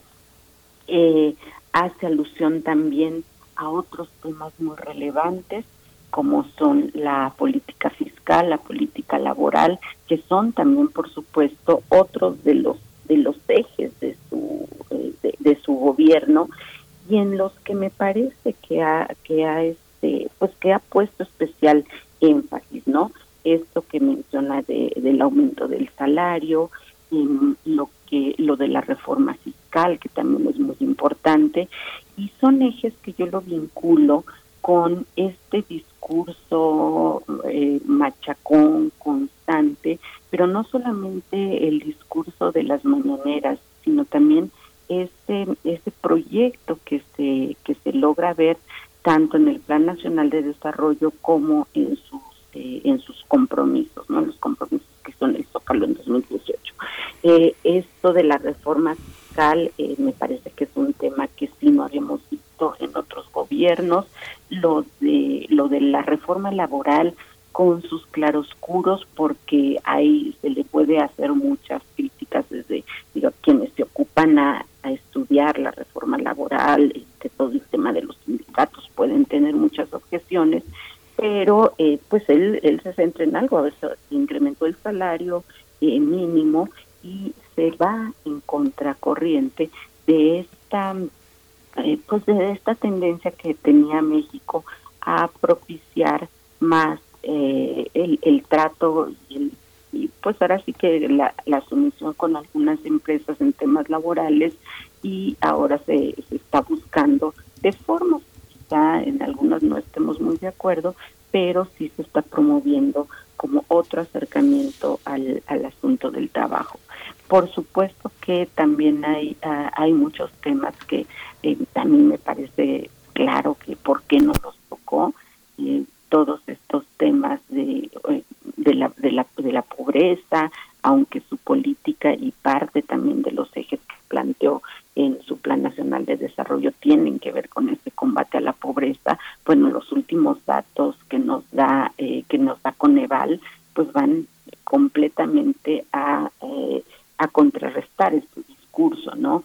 Eh, en México ha aumentado ha aumentado la pobreza, las estimaciones de Coneval que, que dio en 2021, lo que los resultados más bien que analizó entre 2018 y 2020 eh, apuntan hacia un aumento de la pobreza, eh, de la pobreza y de la pobreza extrema, carencia de acceso a servicios de salud, eh, aumento de rezago educativo, de nutrición, de, de, de, acceso a alimentación nutritiva de calidad, eh, condiciones seguridad social, de vivienda, digamos, las ahora sí que ahí sí los datos no nos dan para eh, para para sostener un discurso triunfalista sobre el combate a, los temas de, pobreza que pues son también uno de los ejes principales que marcó en su en su gobierno entonces eh, me parece que es un así como en, un, en una mirada en un panorama general es un informe con muchos claroscuros. Es un informe con muchos claroscuros y que yo no, eh, eh, digamos, él se da por satisfecho con lo alcanzado. Él dice aquí ya me puedo, aquí ya me puedo retirar, ya me puedo ir. Sin embargo, y, y bueno, sí reconoce, pues, que eso también es otra, eh, es otra parte que me causó sorpresa en la, la capacidad de reconocer, porque difícilmente se la escuchamos, que pues solamente le falta cumplir en, en, en dos asuntos, no Ayotzinapa y la descentralización, eh, pero creo que este que, que sí, el, el Congreso tendrá tendrá como un buen material para analizar y sobre todo contrastarlo con los eh, pues con los datos que se pueden recoger con los datos que podemos eh, que, que, podemos tener al alcance para para ver qué de todo esto que nos ha dicho el presidente en su mensaje eh, en verdad se ha cumplido y sobre todo cómo se ha cumplido no eh, yo tampoco yo no pienso que, sea así como para tirar las campanas al vuelo y decir aquí acabé y ya ya nada más hay que hay que afinar ciertas cosas. Eh, el lo que nos dejó la pandemia, lo que nos dejó el, el sistema de salud, pues es todavía un sistema muy debilitado, hay que trabajar, hay que trabajar mucho todavía en, en muchos en, en, muchos rubros, en muchos aspectos, ¿no? Uh. Claro. Doctora Ivonne Acuña, le pediría, eh, bueno, si, si gusta agregar respecto a la forma que finalmente es fondo, pero, pero vamos primero con la fonda, con, las, con, con la forma, las cuestiones en términos simbólicos. Eh, le pregunto sobre, sobre cómo vio el tono, el tono y el destinatario o los destinatarios de este mensaje en torno al informe, al tercer informe, en contraste con las conferencias matutinas que el presidente, estas conferencias pues las estima, ha dicho como ejercicios de, pedagogía política para el pueblo. ¿Cómo se ve eh, en, cuestión de forma esta cuestión que ya abordaba eh, y mencionaba la doctora Cruz Parcero y también en lo que toca al fondo, eh, pues adentrarnos desde su perspectiva en estos logros, en las, los pendientes y en las omisiones, doctora Ivona Cuña. Eh, sí, Berenice. Bueno, en lo que respecta a la forma, eh, el presidente, efectivamente, como dice la doctora este Cruz Parcero, sabe a quién se dirige, cuál es su audiencia, en qué evento está. Es decir, hace lo que hoy en términos modernos se llama este, segmentación de mercados y envía mensajes distintos dependiendo eh, el auditorio y en este caso y lo demostró desde lo ha demostrado en, múltiples ocasiones desde que tomó posesión se comporta como un jefe de estado y habla como un jefe de estado. Eh, pero se da se toma libertades no y en función de esta alegría que de, de, este de esta satisfacción que mencionaba yo al inicio bueno pues también de pronto hace un alto y dice tengan para que aprendan ¿no? refiriéndose justamente a las élites que durante las campañas electorales previas habían eh, amenazado a la población, asustado, más que amenazado, asustado a la población con que si López Obrador llegaba a la presidencia, el país se iba, se iba a caer, la economía se iba a caer, este famoso spot de la pared de ladrillos que se viene abajo, y, en ese sentido los indicadores que el presidente va mencionando pues tienen que ver con la macroeconomía, tienen que ver con estos datos que ellos decían que se como el peso, que, que el peso se iba a devaluar, que iba a haber fuga de capitales. Y entonces eh, hay un mensaje muy claro ahí y, y con eso prácticamente inicia diciéndoles todo lo que está bien y que, y que no ha funcionado como ellos esperaban, es decir, que da estabilidad económica al país, como es el tipo de cambio, como son el crecimiento de los salarios, bueno, este, esto, el crecimiento de los salarios mínimos, la, las reservas internacionales, es decir, les va dando los datos que, que refutan su hipótesis o su casi casi seguridad de que al llegar él se iba a caer la economía. Por supuesto le habla también siempre a sus seguidores. Al final cuando dice ya me puedo ir porque ya ya cumplí mi misión, este están puestos los cimientos y decía hay candados que impiden que haya retrocesos, pero este si ustedes quieren yo aquí me quedo, estoy seguro que en marzo del próximo año de 2022 me van a pedir que continúe. Entonces, el presidente es muy hábil en esto del, del discurso, va poniendo efectivamente esas señales, esos símbolos de lo que él quiere reforzar y esto es este sintomático también bueno de su forma de comunicar es, y, lo que hizo al final pero además nos vende su libro sí nos vende su libro de a la mitad del camino me parece que se llama este y eh, hábilmente no eh, y, y a sí a, a la mitad del camino. E, entonces va dejando esos va mandando esos mensajes a sus seguidores, a sus votantes y por supuesto a las élites con las que desde que llegó élites políticas económicas, es más, no desde, desde antes de llegar a la presidencia, se confronta. En una construcción, él construye una narrativa, un relato, en la que él es, por supuesto, el héroe y quien tiene la, la fórmula, la solución para lo que el país, los problemas que el país cursa, y pues ahí tiene que haber, por supuesto, siempre un enemigo en es, o, un, o un adversario, alguien a quien superar, alguien a quien vencer y este y eso se replica en el informe por supuesto y se replica todas las mañanas en las conferencias de prensa y, y, en ese sentido sigue siendo constante el presidente porque con esta mm, narrativa todos los días refuerza su nexo con la con quienes votaron por él, con quienes podrían votar por Morena en 2024, con quienes votaron en 2021 y es un ejercicio constante. Es interesante, por supuesto. Y, eh, y mucho se dice, se le critica que está en campaña siempre, ¿no? Pero pues él afina, este, aceita todos los días estos mecanismos pensando en, en lo que viene. En cuanto a lo que mencionó, por ejemplo, en, en, materia económica, pues es interesante, ya los expertos, expertas comienzan a hacer este análisis de los datos, de las cifras, y hoy en el financiero, en, Enrique Quintana publica los sí y los no de los datos económicos que dio el presidente, los datos históricos, ¿no? Estos este, este, constantes que, que fue mencionando o estos este, logros.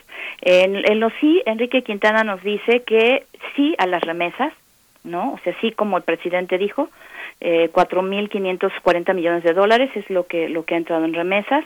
el crecimiento de los salarios se calcula que, bueno, se han incrementado 60%, si se les descuenta la inflación quedarían en 45%. El tipo de cambio también se ha mantenido estable.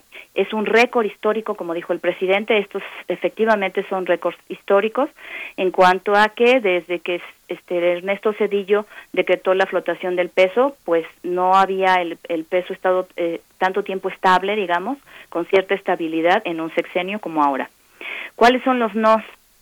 La inversión extranjera directa, el récord este, se dio en 2013, en el primer semestre de 2013, con 30.480 millones de dólares.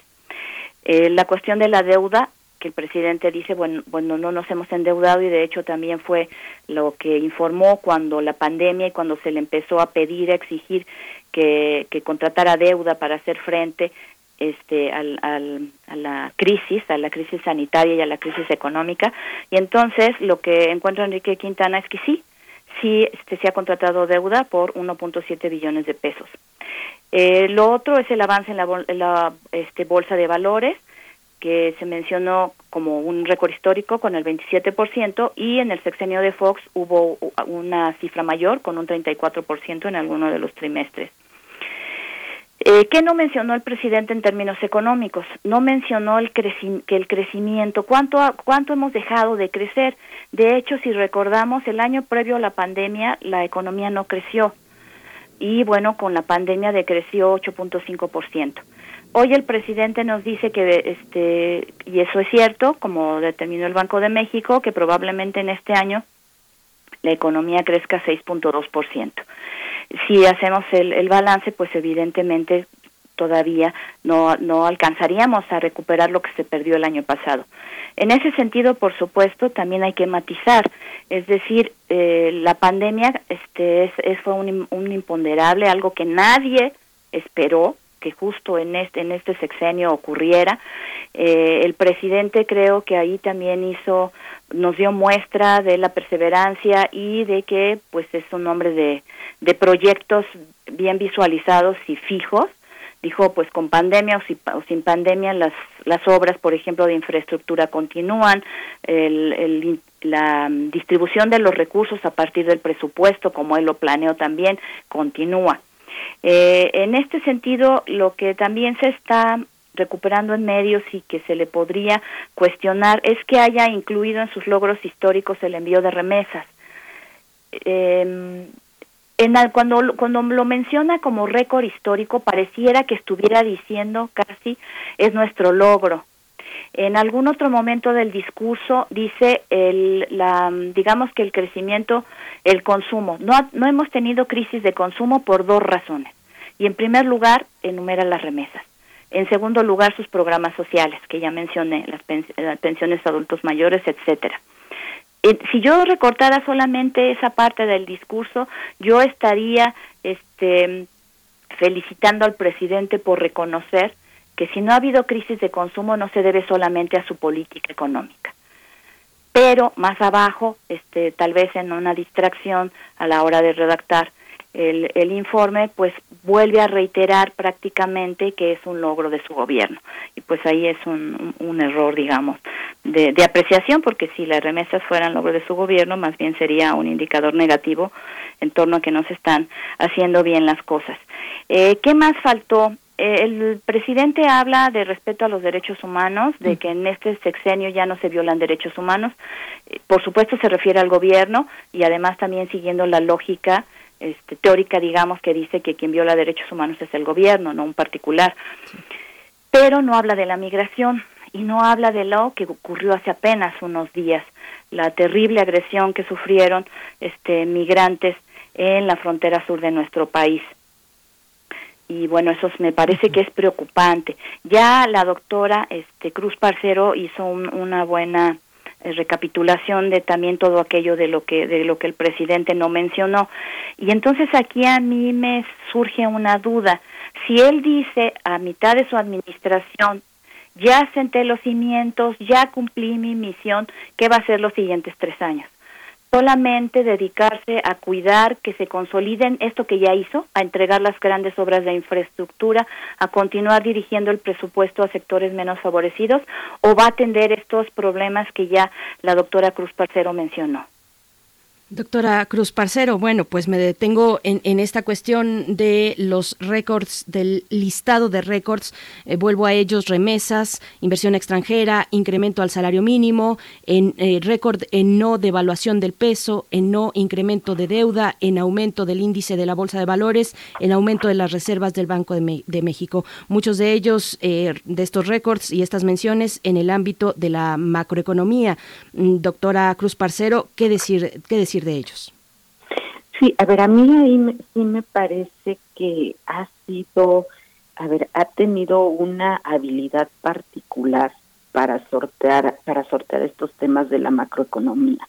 Y como bien dice la doctora Ivonne, o sea, cuando, cuando les habla a los neoliberales y les dije, les dice tengan para que aprendan, es este ciertamente parte de sus características en el, en el discurso, pero también hay un mensaje ahí más eh, que me parece más interesante.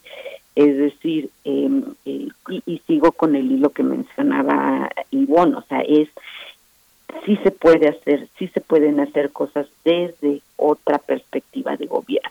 O sea, desde un gobierno que busca combatir los privilegios, se pueden conservar, eh, la, se puede conservar la estabilidad económica, se pueden conservar esas variables económicas y sobre todo algo que también mencionó que y que hace mucho, digamos que impacta de manera muy fuerte en la en la población y que yo creo que a todos nos eh, a todos nos llega pues es eh, como dice gobernar sin lujo ni frivolidad no y ciertamente sí se han se han erradicado muchas de estas prácticas todo lo que vimos eh, las de, veras los comportamientos tan groseros y tan tan sobre todo tan ofensivos para un para un pueblo en una en cuya mayoría de la población está en situación de pobreza. Eh, iniciamos, eh, yo no me voy atrás de Fox, pero bueno, el,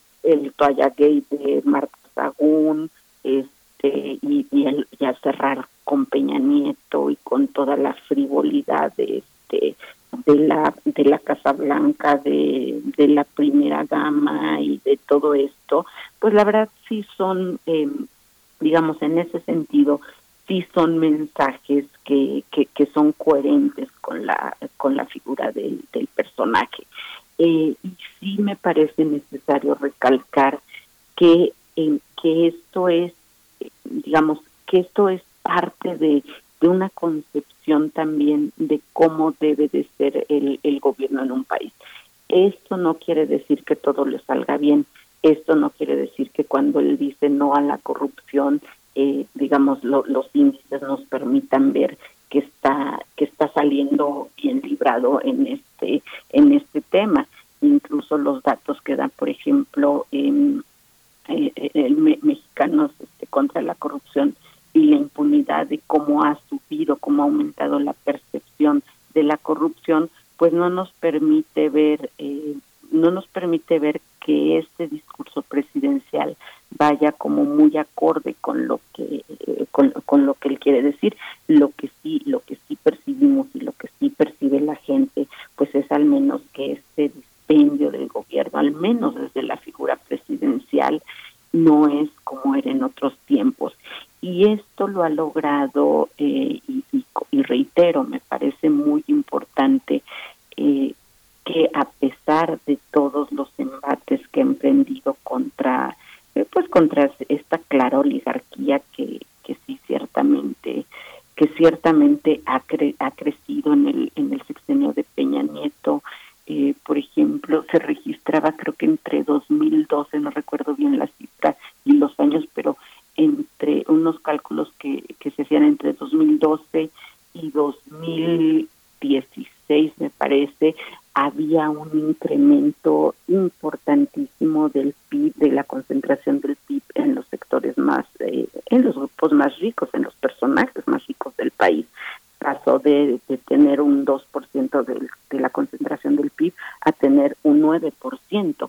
Entonces, eso, eh, eh, eso la verdad es algo que ese embate contra, contra estos grupos, contra esa concentración tan tan absurda del poder del poder económico pues sí me parece que es que es un logro importante al menos en términos de cómo de cómo vemos los eh, los ciudadanos la figura del presidente. Eh, no le hemos visto estos desplantes no le hemos visto estas grandes comilonas no le hemos visto que llene un avión bueno que ya ni avión presidencial hay verdad pero que llene un avión para llevar a todo su séquito literal séquito como si fuera un este una monarquía a, a viajes por Europa eh, digamos son son cosas que que sí se que sí se valoran y que también al al ver los porcentajes de aprobación que sigue teniendo López Obrador, las cifras le siguen dando alrededor de entre 58 y 61% de aprobación, son altas. Eh, tiene una aprobación muy alta y finalmente también hay que tener en cuenta a quién eh, quiénes son sus interlocutores. Eh, sus interlocutores no es ya no es eso es oligarquía ya no son esos empresarios eh, pues es, es, como él dice el pueblo. Y ahí llega y, y, digamos sus mensajes son claros para el inter para para los interlocutores a donde él quiere llegar no Sí, Miguel Ángel. Totalmente esta, este, esta, esta visión que ustedes están ofreciendo, bueno, es, es muy, este, muy interesante, impresiona la hondura con la que pueden transversalmente eh, abordar el discurso, porque bueno, aquí en primer movimiento leímos cientos de páginas para conversar con especialistas como, como ustedes sobre las reformas estructurales del gobierno de Peña Nieto, pero cientos de páginas, muchas páginas de, de estudios y de las propias propuestas del gobierno. A veces eh, cuando uno ve cómo las echó abajo López Obrador, eh, uno piensa que así podrán ser echadas abajo las suyas. Sin embargo, hay un elemento que es muy interesante porque le deposita a los beneficiarios de esas reformas la decisión sobre sobre los cambios, que es una modalidad que los gobiernos anteriores no habían tenido porque lo que menos les importaba era la gente, la, intermediación, la, intermediación, la asignación de recursos directos y ahora un factor que justamente señalaba la doctora Ivona Acuña, que es esta cuestión de, este, parece no mencionar eh, la sucesión, parece que queda borrado frente a una pregunta que se va a hacer en marzo, que es la, este, si continúa o no, van a querer que me quede, seguramente, por supuesto, pero también también hay una parte que tiene que ver con esta construcción que va a ser con los gobernadores de los estados. Las reformas estructurales que están llevando a cabo los gobiernos ya son visibles, ya son visibles en, la, en esta transición que va a iniciar justo este mes y en octubre. ¿Cómo lo observa, doctora Ivana Cuña, en este, en este terreno donde la mitad de los, una gran parte de los gobernadores van a ser los aliados de ese cambio? Este, ¿Son candados también que se hacen desde, los propias, eh, desde la propia federación? Bueno, ahí, este, Miguel Ángel, yo creo que de lo que mencionas, por un lado, la cuestión de las consultas también es una cuestión estratégica de López Obrador, precisamente aceitando esta relación con, con lo que él llama el pueblo, el pueblo bueno. Eh, se podrán hacer todas las este, eh, críticas de tipo metodológico a las primeras consultas que realizó, no a esta última que hizo el INE, bueno, que también tiene tiene sus críticas, eh, pero tiene que ver con eso, es decir, es este diálogo constante con, con el pueblo. Y también las salidas de fin de semana que, que, de las que no puede prescindir porque le da este contacto, contacto directo con la gente. Eh, en ese sentido, este, por supuesto, la elección intermedia pasada que le dio eh, un, una importante influencia territorial en, en función de las gubernaturas ganadas, nueve, diez contando la de la de San Luis Potosí, si se asume como aliado, este, y, y en ese sentido, por supuesto, que el presidente lo que requiere en los siguientes tres años es muy buenos operadores políticos, muy buenas operadoras políticas. Acaba de, este, digamos, liberar a la este, ministra Olga Sánchez Cordero para que ahora se convierta en presidenta de la mesa del Senado y apoye en la formulación de las tres reformas constitucionales que quiere pasar el presidente, que es este la, la de electricidad, la de la Guardia Nacional y la electoral.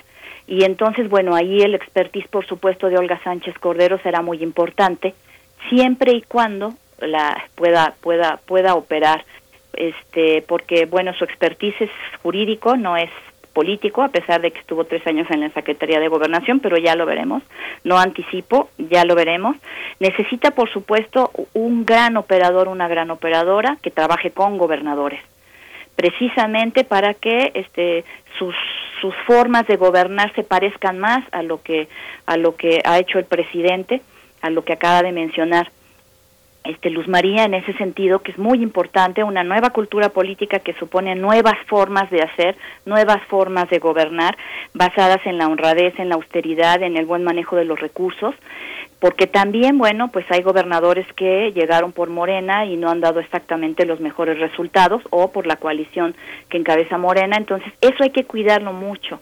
Y hay que cuidar este o sea no solamente que los gobernadores vayan a operar este digamos de manera legal el día de las elecciones en 2024, sino que hagan bien su trabajo, eso es muy importante. Y la coordinación es muy importante. Y me parece que es parte de lo que ha fallado en esta administración, esa, esa, esa coordinación, esa operación, y creo que hay que afinarla para los próximos tres años. Eh, la figura del presidente es muy fuerte, es un líder muy fuerte y su figura avasalla va a mí me da bueno entre risa y no cuando veo en las mañaneras cuando pasan los secretarios de estado y él se para atrás siempre parado atrás. Y como para no intimidar no imponer así como de lado. Pero él está ahí es la gran figura y entonces eh, llega a eclipsar el desarrollo de algunos secretarios de estado que hemos visto en esta administración. La gran mayoría de ellos tiene un perfil muy bajo este se, no se enfrentan a los medios no hacen conferencias de prensa y de pronto si alguno lo hace y por ahí la riega y dice algo que al presidente no le gustó, bueno, pues se le lo corrige el presidente.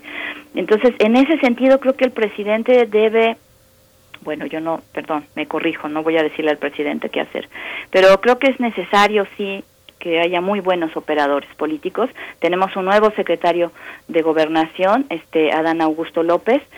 esperemos que haga un buen trabajo. No tiene una gran experiencia política en este sentido de operación. Si comparamos, por ejemplo, para poner un, un parámetro a Ricardo Monreal, al mismo Marcelo Ebrard, que son este grandes operadores políticos, entre otras cosas y eso es este muy importante para estos tres años. Decía yo, ¿qué va a hacer en estos tres años? Pues hay que preparar la sucesión. El presidente tiene de dónde escoger, tiene candidatos, tiene candidatas, tiene gente que va a poder enfrentar ese reto, pero hay que trabajar en estos tres años para que eso ocurra.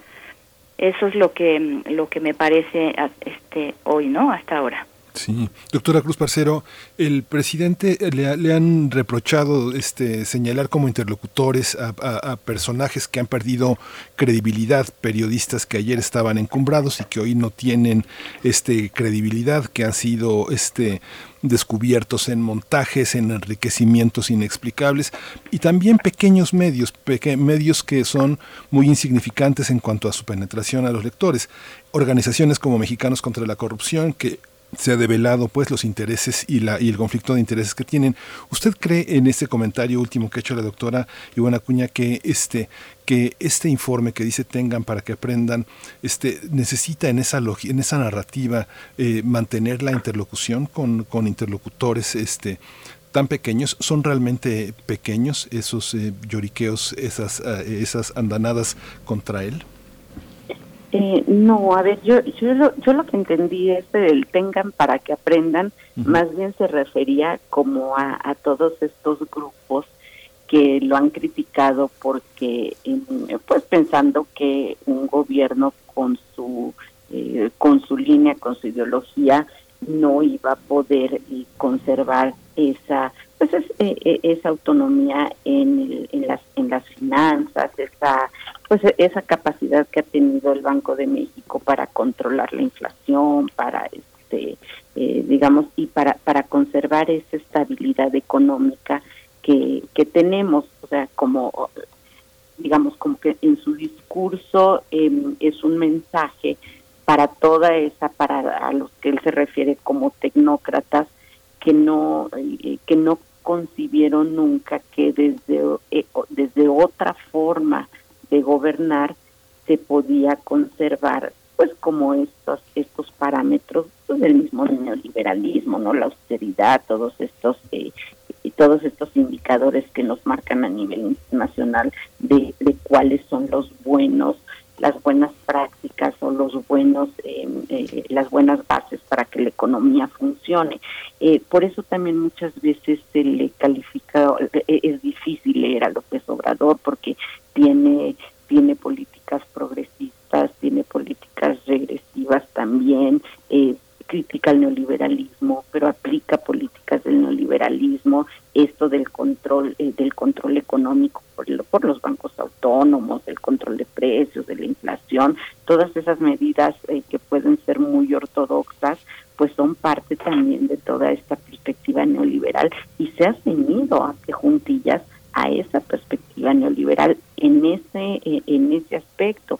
Entonces es un poco decir eso, a ver, sí se puede, sí se puede incluso con los mismos recursos de la eh, del neoliberalismo se puede salir adelante con otras eh, de, desde otras maneras ahora el tema de los periodistas de si es menor o si es eh, es mayor su su capacidad de incidencia a mí me parece que que bueno pues ahí también al, al subirse en la tribuna diario y estar diciendo quiénes, a quienes palomea y a quienes les pone el tachecito porque no cumplen, porque no informan de manera de manera adecuada o de manera que le resulte a él satisfactorio, pues bueno, es una forma también de ataque a un tipo de, de prensa, como ha atacado a otros personajes, como abiertamente ha atacado a las instituciones autónomas, eh, digamos, es, parte también de un pleito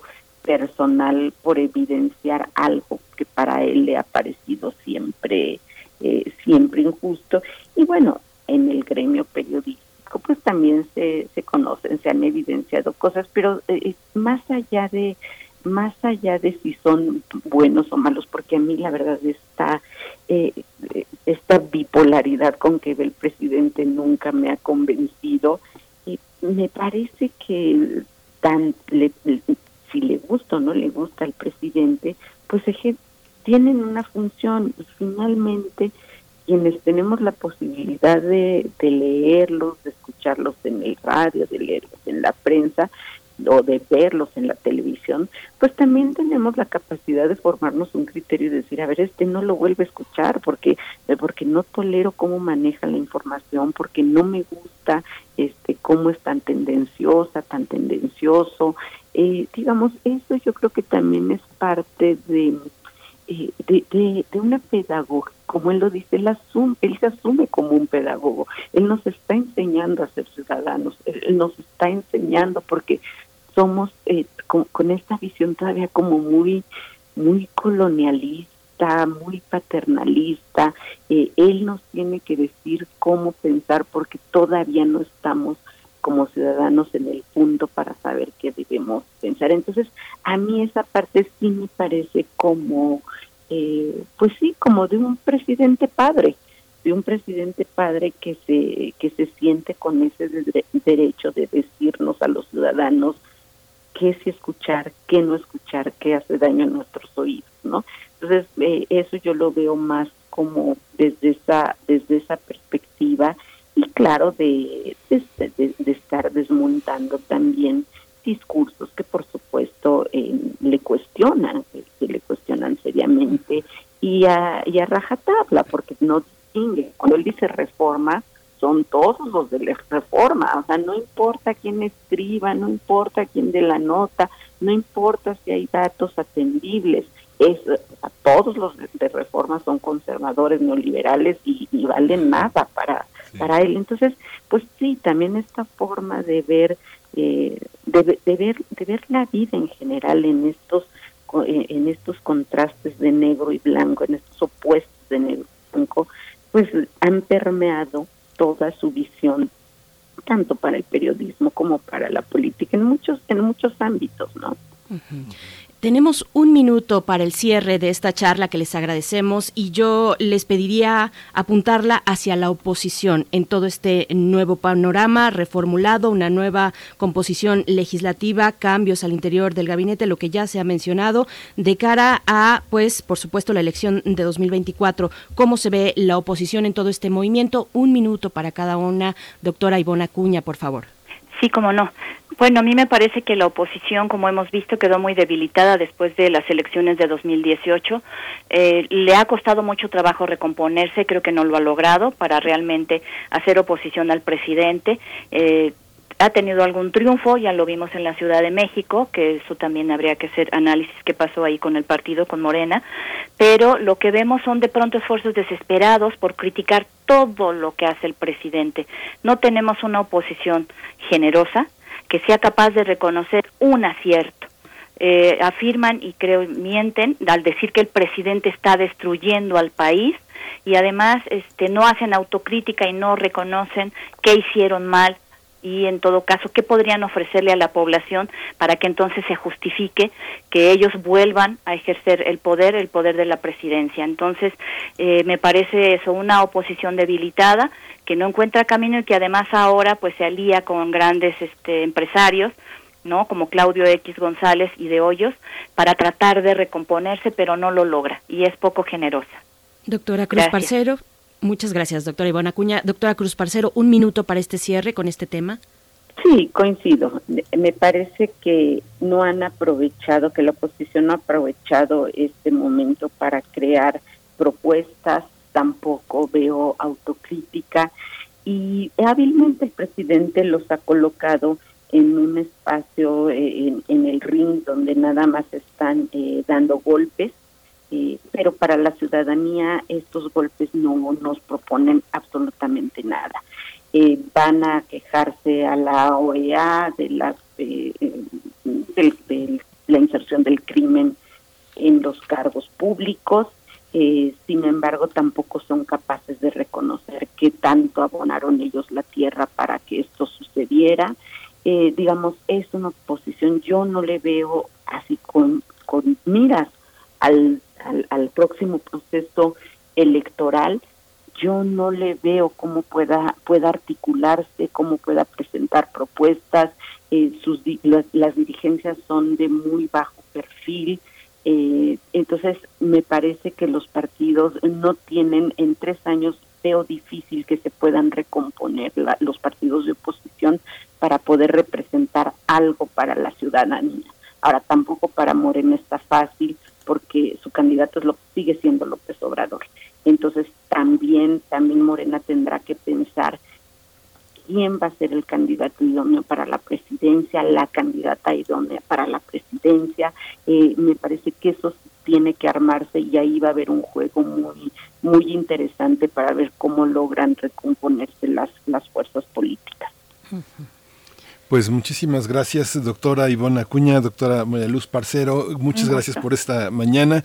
Pues quedamos al pendiente porque este seguimiento pues continúa. Esperemos que tener energía y lucidez para seguir este acompañándolas eh, en esta reflexión tan interesante esta mañana. Muchas gracias. Gracias a Gracias por la invitación. Gracias. Un gusto compartir. Gracias, doctora Ivonne Acuña Murillo, doctora Luz María Cruz Parcero, a ambas por este análisis. Nos tenemos que ir rapidísimo al corte, ya nos despedimos de la radio Nicolaita. Vamos al corte y volvemos a primer movimiento. Síguenos en redes sociales. Encuéntranos en Facebook como Primer Movimiento y en Twitter como arroba PMovimiento. Hagamos comunidad.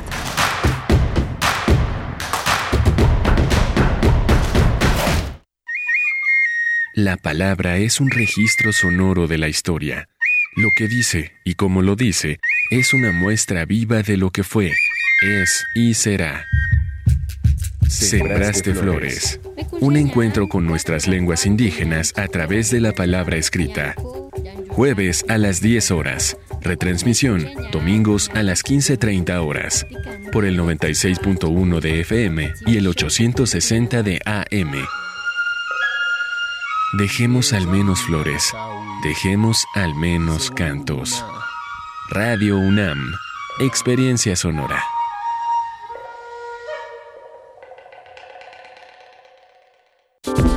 Lo que puedas decir con música, dilo con música. música. Y lo que no, dilo a través de la radio. radio.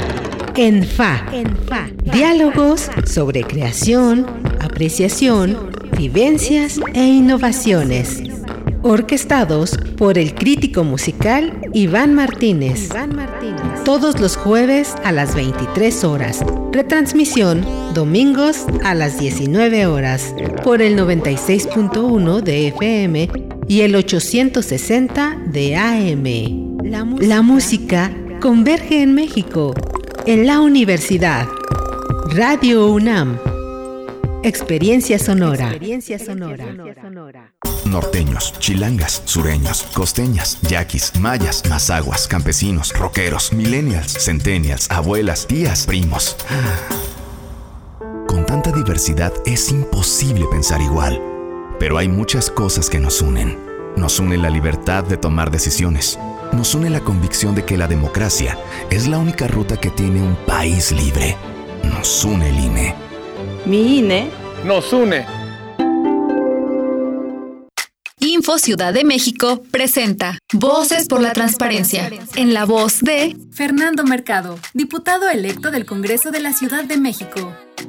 La Ciudad de México ha sido pionera en materia de transparencia, no solamente en un marco regulatorio único y que ha sido el primero a nivel nacional, sino también en la convicción que tienen los servidores públicos y la misma sociedad capitalina haciendo suyos los principios de rendición de cuentas, de transparencia, pero sobre todo de toma de decisiones de cara a los ciudadanos. Por eso que en este momento donde estamos dando la siguiente etapa con una batalla frontal contra la corrupción, todos los capitalinos tenemos que formar parte de este proceso, a través de los mecanismos que hoy existen en una ley innovadora por la cual nosotros mismos podemos exigirle a nuestros gobernantes, pero también saber en qué están gastando los recursos, por qué hacen lo que hacen, cómo deciden lo que deciden. Entonces, hoy más que nunca, el combate a la corrupción, la transparencia, son valores que hay que fomentar y son valores que tenemos que hacer nuestros.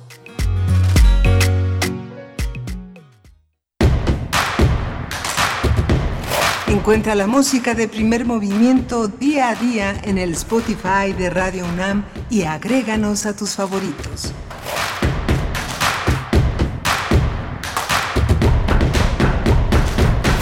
Son las 9.05 de la mañana aquí en el centro del país. Estamos en primer movimiento.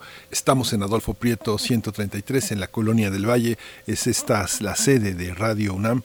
Este gran compromiso, esta gran radiodifusora que representa un, un, un, esfuerzo enorme de comunicación, un puente con nuestros radioescuchas. Está Arturo González justamente en el timón conduciendo que esta, que esta nave no, este, no deje de navegar adecuadamente. Está Frida Saldívar en la producción ejecutiva y Violeta Berber en la producción ejecutiva, en la producción, Violeta Berber en asistencia de producción y mi compañera Berenice Camacho del otro lado del micrófono. Berenice, buenos días. Buenos días, Miguel Ángel Quemain, a nuestra audiencia también. Mm, estaba yo leyendo en el corte, por supuesto, y desde antes, durante nuestra conversación acerca de este mensaje con motivo del informe, del tercer informe de gobierno del presidente Andrés Manuel López Obrador, hay varios, muchos comentarios, eh, como es de suponerse en un tema como este, que tiene tantos matices, que tiene tantos acercamientos y, y que también nos abre la oportunidad de ver un nuevo momento en el, en el gobierno del presidente Andrés Manuel López Obrador con las cuestiones que él mismo ha resaltado, la eh, reforma en temas eléctricos, eh, la guardia, el tema de la Guardia Nacional y la reforma electoral. Bueno, ahí con una nueva composición parlamentaria, mucho, mucho que ver eh, al, al, futuro inmediato, también con esta consulta ciudadana sobre la revocación o el refrendo al gobierno de Andrés Manuel López Obrador. Pues bueno, gracias a todos ustedes, gracias por acá sí nos, nos comentan que a veces parecemos voceras, voceros de la 4T, pero otros comentarios nos dicen lo contrario. Gracias, les agradecemos a todos ustedes porque cada uno viene con una crítica que nosotros asumimos, que nosotros, que, que, que nutre nuestro trabajo cotidiano, que finalmente es para ustedes. Así es que eh, vienen también eh, cada uno de los comentarios que no puedo darle, dar lectura, porque son muchísimos, pero sí con sus propias perspectivas sobre las, los temas que se han abordado en esa charla sobre el tercer informe de gobierno, eh, con muchos elementos que, que, de pronto se nos escapan aquí también por ser los tiempos de la radio, pues acotados como lo son. Les agradecemos en cualquier caso que, que, nos compartan sus eh, comentarios, sus miradas, los matices que nutren este trabajo cotidiano pues, ajá, a veces de un lado, a veces del otro, de la 4T, así nos van calificando, pero, pero bueno, siempre, siempre es un gusto hacer este diálogo con ustedes, Miguel Ángel. Sí, siempre es muy, muy interesante. Ya las propias especialistas, las propias doctoras señalaban como este cualquier apunte en torno a este a la, a la, a la gestión se inmediatamente se estigmatiza, se violenta y las pocas oportunidades que ha aprovechado la oposición, las oportunidades que no ha aprovechado la oposición para construir una propuesta. Ha, eh, ha sido el el constante, la constante diatriba, la descalificación, el lloriqueo, que es eh, una de las características, pues esta falta de, falta de eh, propuestas, de tener una, una, visión propia y constructiva para armar un proyecto de país que tuvieron la oportunidad y que se desaprovecharon eh, en aras de también de una enorme corrupción y de un enriquecimiento este pues que ahora queda muy evidenciado. Al parecer yo creo por la edad por la trayectoria de López Obrador. Yo creo que es un hombre que se piensa a sí mismo con nada que perder, un hombre con intereses superiores y que es muy evidente en el voto que recibió, en la confianza que sigue este, conservando de muchos, de muchos mexicanos que eh, tenían una situación muy desfavorecida y que justamente la pandemia eh, puso de manifiesto todas las carencias, todos los huecos, todas las lagunas en materia de atención a la ciudadanía.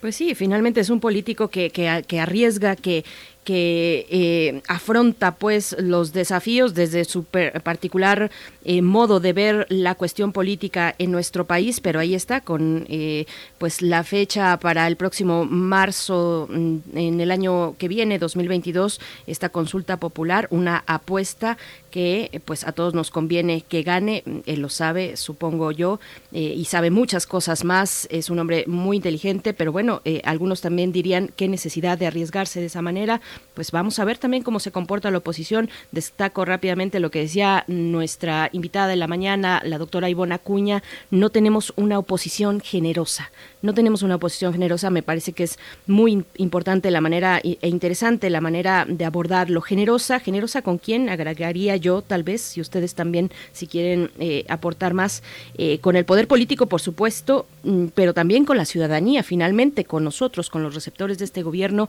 Así es que, bueno, pues ahí están eh, múltiples lecturas al respecto.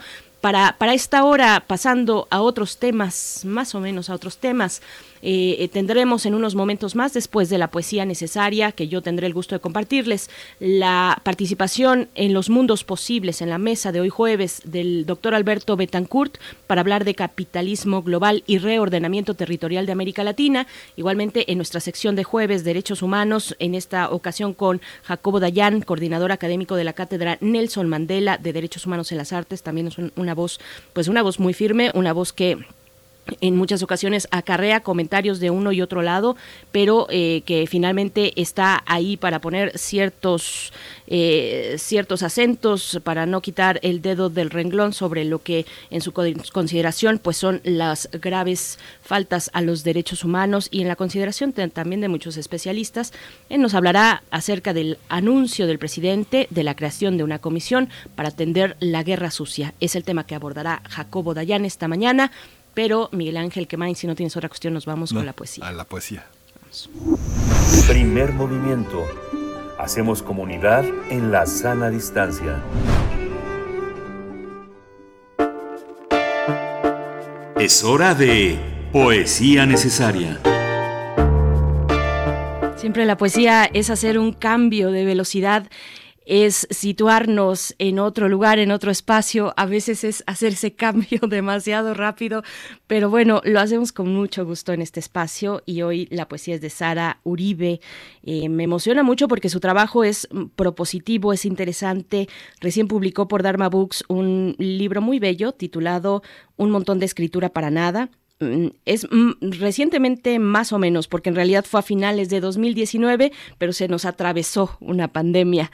Es un noveno, noveno libro de poesía, pero también es un experimento en el que va jugando con varios elementos, referencias, problemas en torno al mundo editorial, retos en ese sentido, incluso visualmente juega mucho con, el diseño editorial, eh, pareciera, pareciera el libro un objeto crudo en sus páginas, incluso en su portada, pero, pero no, en realidad está muy bien pensado y muy bien diseñado para para acompañar un tránsito de lo que significa el trabajo editorial hasta el momento final en el, que llega a, nuestros, a nuestras manos.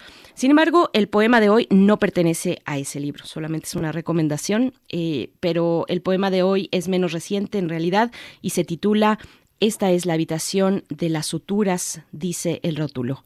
Sara Uribe nació en Querétaro en 1978, aunque es norteña por adopción, dice ella misma, licenciada en filosofía con varios premios en su carrera. Así es que vamos con su poesía.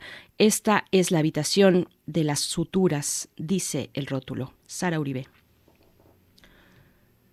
Todavía estoy huyendo y ya desmantelan el escenario. Ya las lumbres para sí reclaman los muros, las plazas, las fortificaciones una ciudad de utilería que a sí misma se consume, que abandono a mansalva sin miramientos. Bajo telones se calcinan los contornos, admoniciones índice, hemisferio, arden los maniquíes tras los aparadores, su humareda tiene mal colocada la etiqueta del precio, los saldos, las cenizas, las calles adquieren la densidad del desahucio. Hay pájaros alejándose del incendio, pero no son reales. Me, me advirtieron, si minúsculo el corazón, artefacto, empuñadura. Yo olvidé darle cuerda al mío, por eso es que me marcho así, sin avisar a ninguno. Por eso es que en mis sueños las ciudades ya se esfuman.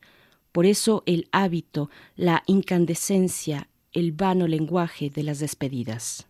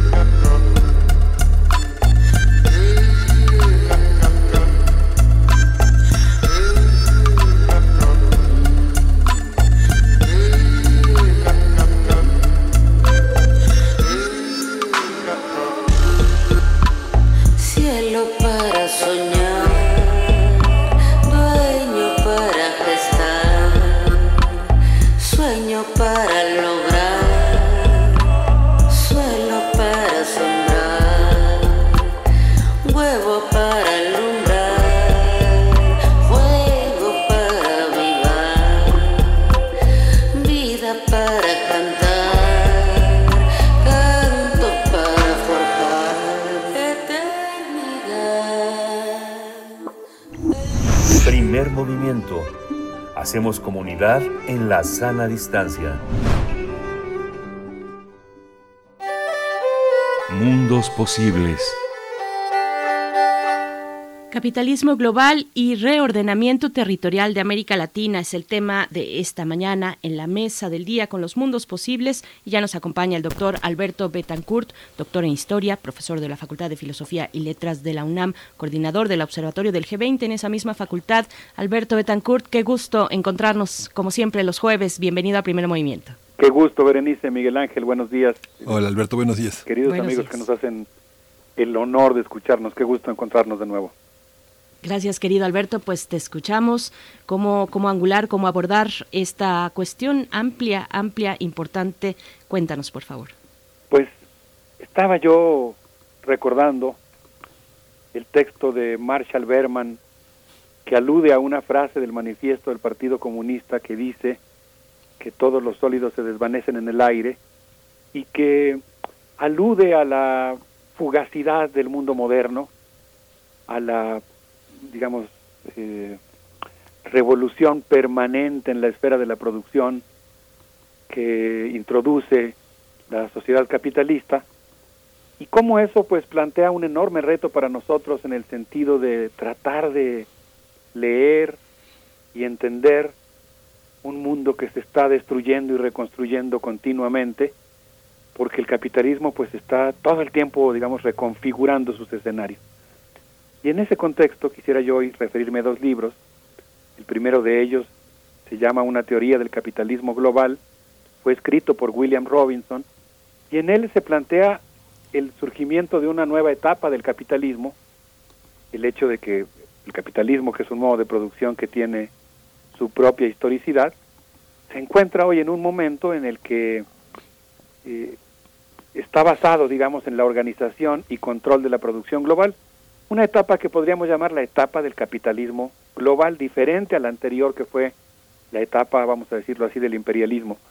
Y en este sentido, William Robinson plantea que se trata de una etapa basada en la organización y control de la producción global.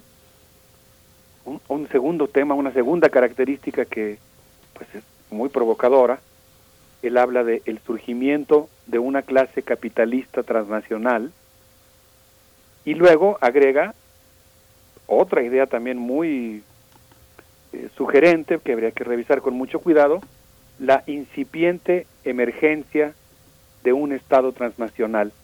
Y finalmente concluye con el surgimiento de dos clases sociales globales que él menciona, una clase capitalista transnacional, una clase capitalista transnacional que rebasa las fronteras nacionales, pero también su reverso, que resulta muy eh, prometedor, el surgimiento de una clase trabajadora transnacional o una clase trabajadora global. Entonces, este primer libro pues ofrece una serie de atisbos para tratar de entender el momento particular del capitalismo en el que nos encontramos en este punto de la historia de la humanidad. Y el segundo libro al que quisiera yo hacer referencia fue presentado en una sesión virtual el lunes pasado, se llama Espacios Globales para la Expansión del Capital Transnacional en el Continente Americano, y fue, fue coordinado por Hudson Porto, Aurora Furlong, Juan Manuel Sandoval y Raúl Netzahualcoyotzi, eh, elaborado por el Grupo de Trabajo sobre Integración, Fronteras y Globalización en América Latina del Consejo Latinoamericano de Ciencias Sociales, LAXO. Y en este segundo libro, pues digamos que lo que se hace es retomar buena parte del aparato conceptual de las interpretaciones y las categorías que desarrolla William Robinson en una teoría del capitalismo global para aplicarlo a un problema que es de máxima importancia. ¿Cómo es que ese capitalismo global está reconfigurando el territorio de América Latina, está reordenando el territorio de nuestra región y está provocando dramáticos procesos de proletarización masiva. Este grupo de trabajo, debo decirlo, nace en buena medida del esfuerzo, de la iniciativa, no solamente, pero digamos como, como punto de origen o como uno de sus puntos de origen, como eh, actor que eh, echó los hilos para convertir en red el esfuerzo que simultáneamente estaban realizando muchos equipos de investigación en el Seminario Permanente de Estudios Chicanos y de Fronteras del Instituto Nacional de Antropología e Historia, que coordina el doctor Juan Manuel Sandoval, y en el que participan desde hace muchos años amigos muy queridos como Javier Guerrero, por ejemplo. Y en, esta iniciativa, en este grupo de trabajo, pues eh, estudiaba originalmente problemas relacionados con la migración, se plantea algo que a mí me, me llama mucho la atención y me parece muy útil, la idea de que es el propio capitalismo global, con los procesos de despojo, de construcción de infraestructura, de megaproyectos, de construcción de zonas intensivas de acumulación de capital, de refuncionalización de los estados nacionales, el que provoca lo que podríamos llamar estos procesos de proletarización masiva, lo cual pues nos, nos acerca a una visión muy particular y muy útil desde mi punto de vista de lo que es esta oleada migratoria, ¿no? que la provoca, qué es lo que le está ocasionando y cómo lo que estamos viendo no es simplemente un proceso migratorio, sino un proceso de proletarización, pues podríamos decir incluso clásico, ¿no? Despojo, gente que ya no tiene sus bienes comunes, que ha perdido sus tierras, eh, regiones enteras en donde llega un hotel, se construye un tren, en donde se instalan estos eh, dispositivos para la reproducción del capital y la gente pues tiene que emigrar a las ciudades o tiene que migrar a otros países. Eh, no sé cómo ven Miguel Ángel Berenice, me parece que pues en ese sentido el libro ya simplemente por esta primera introducción pues resulta muy interesante.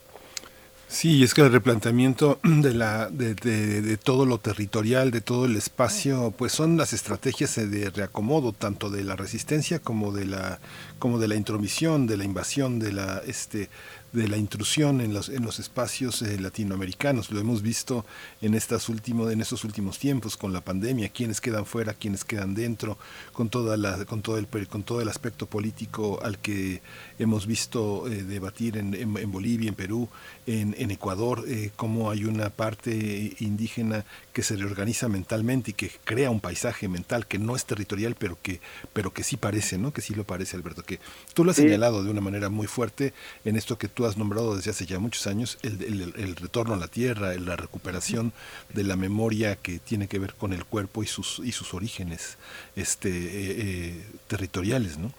Sí, Miguel Ángel, muchísimas gracias.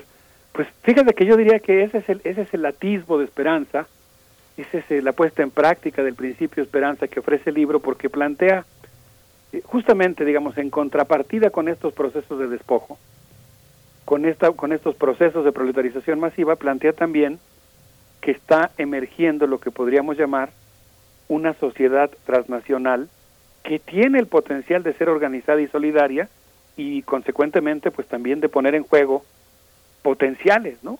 Potenciales que se abren al momento en el momento en el que se, se practica eh, la construcción de redes, el establecimiento de alianzas más allá de las fronteras nacionales para impulsar proyectos populares y eso quiere decir que, pues, a pesar del embate tan duro de lo que estamos viviendo, pues que existen alternativas. E, el libro menciona, por ejemplo, que el proyecto de Estados Unidos consiste fundamentalmente en reorganizar América Latina para reproducir sus capitales. Y en ese sentido, pues plantea que, la, vocación, digamos, la, eh, la aspiración estratégica de los grandes capitales estadounidenses consiste justamente en reordenar el territorio latinoamericano con grandes proyectos de inversión para crear lo que en el libro una querida amiga, Claudia Villegas, llama eh, pues eh, la implantación, bueno, llama una reorganización capitalista que remodela la faz de la tierra y que cambia la lógica económica y que pues pretende recuperar las tasas de ganancia anteriores al 2008.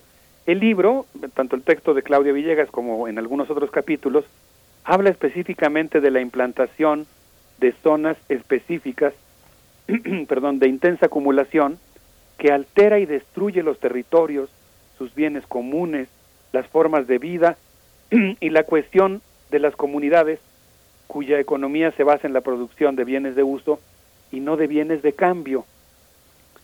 Y aquí viene una parte que a mí me parece muy interesante, que con la que quisiera concluir antes de irnos al primer corte musical. Un capítulo en el que un amigo, el doctor Juan Manuel Sandoval, habla de cómo la frontera México-Estados Unidos se ha convertido justamente en una de estas zonas específicas de intensa acumulación, con la característica adicional de ser una zona muy militarizada. Y él nos recuerda en su capítulo que el 24 de febrero de 2017, Donald Trump pidió el presupuesto militar más grande de la historia, que entre otras cosas se propuso la resurrección de la iniciativa de defensa estratégica mejor conocida como la Guerra de las Galaxias. Aquí en primer movimiento dimos cuenta de la creación de la sexta fuerza de las Fuerzas Armadas estadounidenses, la Fuerza Espacial, que tiene que ver con este relanzamiento de aquel viejo proyecto de Ronald Reagan de militarizar el espacio, de, Mm, hacer uso militar de la tecnología espacial. Y en ese sentido, y aquí es donde viene algo muy preocupante, Juan Manuel Sandoval menciona, y por cierto con unos mapas padrísimos que hizo otro amigo, Alfonso Velasco, que eh, el cinturón del sol y el cinturón del rifle, este corredor industrial que va desde California hasta Florida, que incluye toda la frontera con México, se ha extendido y tiene ahora un apéndice. Ese apéndice es el corre, digamos es el lado mexicano del corredor del Sol y del corredor del Rifle, que está compuesto por todas las maquiladoras que se han instalado, promovidas por primero por el Tratado de Libre Comercio de América del Norte y después por el ahora por el TEMEC, y pues eh, muchas de estas maquiladoras son duales, es decir, algunas de ellas fabrican componentes para la industria civil, pero algunos de, algunas otras de esas eh, maquilas eh, fabrican componentes que sirven directamente para la industria aeronáutica o para la elaboración de armamento del complejo militar de los Estados Unidos. Y en ese sentido pues es muy preocupante esta esta integración. Recordemos porque en cierto sentido esta esta reflexión que hago el día de hoy eh, recupera algunas de las preocupaciones que expresé en torno al discurso pronunciado por el presidente Andrés Manuel López Obrador en el castillo de Chapultepec eh, pues algunas de las aristas más peligrosas y filosas que tiene justamente esta integración de la economía mexicana, la integración a la economía estadounidense. Entonces, pues pienso que es muy importante que nosotros estemos muy atentos a evitar esta creación de condiciones que intensifican la dependencia de México respecto a Estados Unidos y su extensión a un proyecto de integración de América Latina a la economía estadounidense. El libro, con eso concluye esta idea, habla de varias zonas de intensivas de acumulación de capital, menciona la frontera México-Estados Unidos, la zona mesoamericana, cuyo proyecto más emblemático es desde luego el tren Maya, con todo este proceso de reordenamiento territorial drástico que, que va a provocar en la región, al subsumir la región a los fines del capital transnacional, y menciona otras zonas, no voy a mencionarlas todas, pero por ejemplo la Amazonía, con todo un proyecto minero ferroviario portuario, con producción textil, energético, minera y turística, y luego una zona que es la zona andina sur de la Patagonia. Se trata entonces de una serie de corredores, digamos, de, megaproyectos que van a generar algo así como islotes especiales, extraterritoriales, vamos a decirlo así, independientemente de los estados, de los varios estados que abarcan, de los estados nacionales que abarcan, para, digamos, garantizar una rápida reproducción de los capitales transnacionales. Pues Alberto Betancourt, eh, vamos, vamos a hacer esta pausa musical. Me quedé pensando en el Foro Social Mundial, por ejemplo, y otras iniciativas, otras, otros proyectos de, resistencia también que podríamos eh, mencionar frente, frente a estos embates, estos embates del capitalismo global que hoy nos presentas como eh, maneras de reordenamiento del territorio, al menos en la región de América Latina, pero por supuesto en el mundo entero. Vamos a ir con un, la primera propuesta musical. Alberto Betancourt. Sí, yo les propongo rendir un homenaje a todas las fuerzas de izquierda y sobre todo a los luchadores sindicales que trabajan en las maquiladoras de nuestra frontera con Estados Unidos y en ese sentido les propongo que escuchemos a Libre Terán con esta canción muy conocida que se llama El Taconazo. Vamos.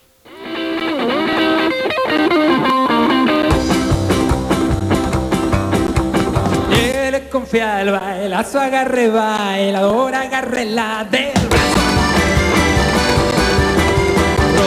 el de la cintura y saque polvadera con el taconazo. Júntese cara a cara y si trae pistola, saque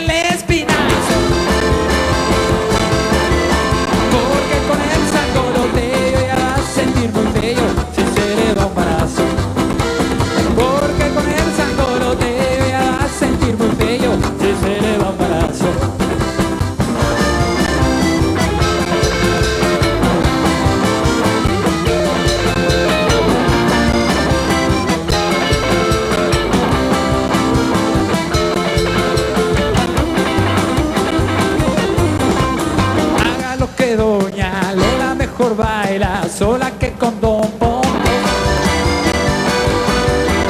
Que siempre carga pistola y también machetes muy a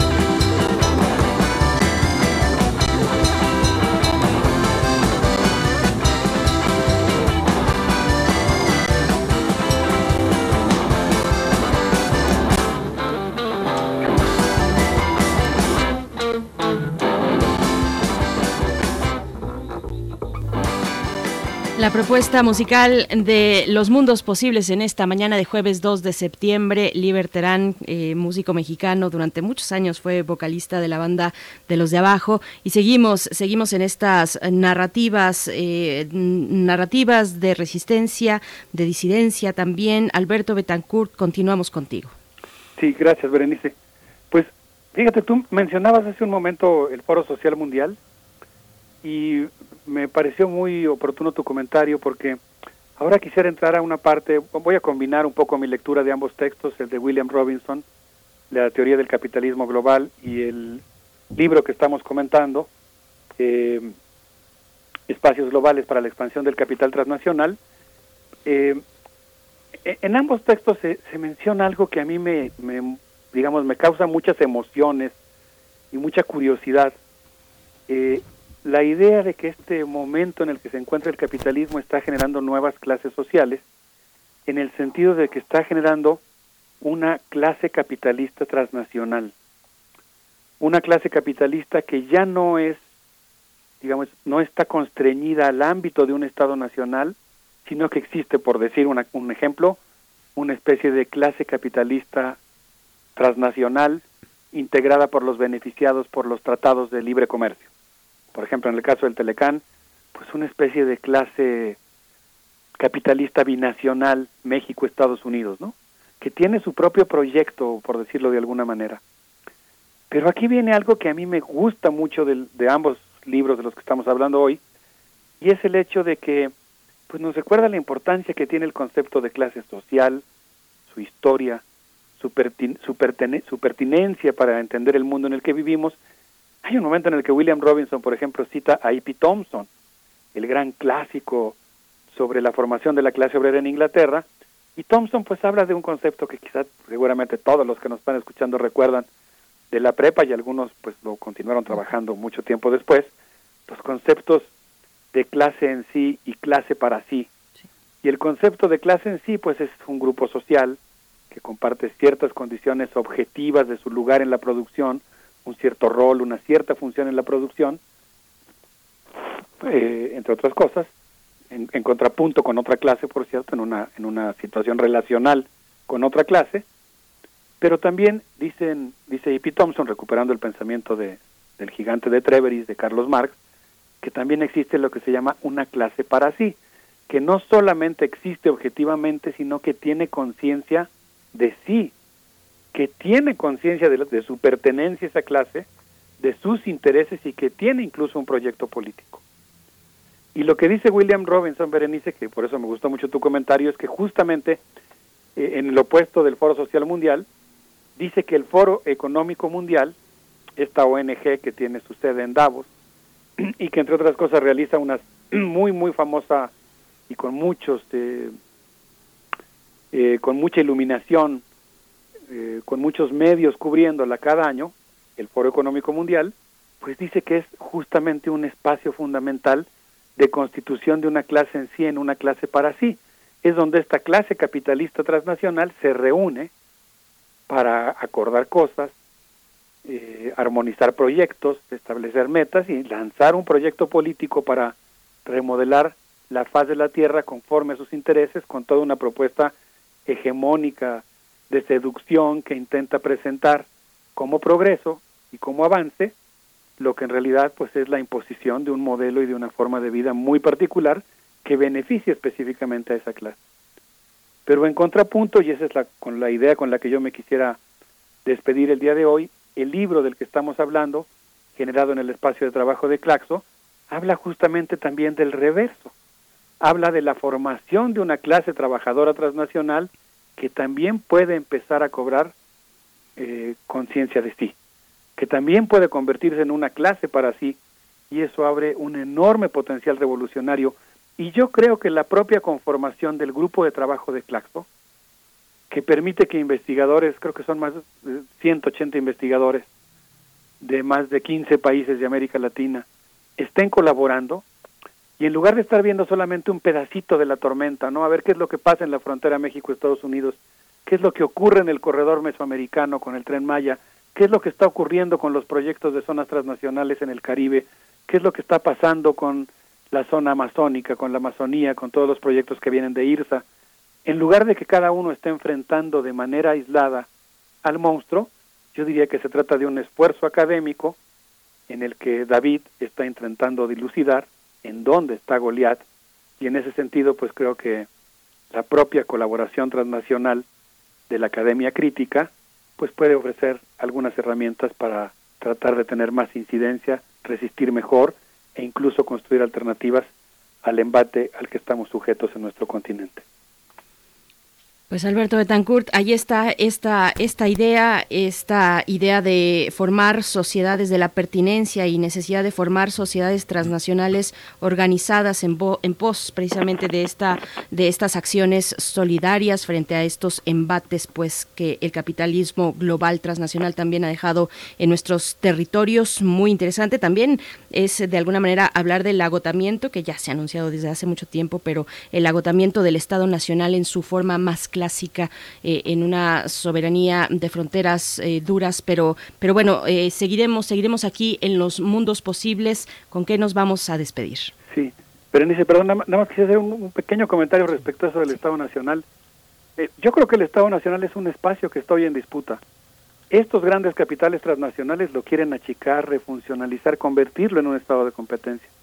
Yo creo que esta, esta, estos lazos internacionales, este cosmopolitanismo proletario, tendría que reivindicar ese Estado Nacional, hacer valer la soberanía, su carácter mediador. Eh, yo creo que es algo muy importante, pero coincido contigo, tenemos que quedarnos meditando, tenemos que seguir trabajando y por lo pronto yo diría para festejar la colaboración internacional de la Academia Crítica, ¿cuántos de nuestros amigos del auditorio no han estado en un congreso en el que en la noche, después de las mesas de deliberación, se arma el gran bailongo? Yo les propongo que recordemos estas jornadas escuchando a Pivo Márquez con esto que se llama Mambo con Guaguancó para celebrar el placer de la cooperación académica en América Latina. Querido Alberto de Tancourt, muchas gracias. Gracias. Sí, Miguel Ángel, perdón. No, no, no, no, vamos a escuchar lo que sí es justamente esas, esos, esos encuentros. En esos encuentros se deciden muchos, muchos resultados académicos importantes, Alberto. Completamente de acuerdo, Miguel Ángel. Un abrazo para ti y para todos nuestros amigos del auditorio, para Berenice. Hasta el próximo jueves, doctor Alberto de Tancourt. Vamos con Pivo Márquez.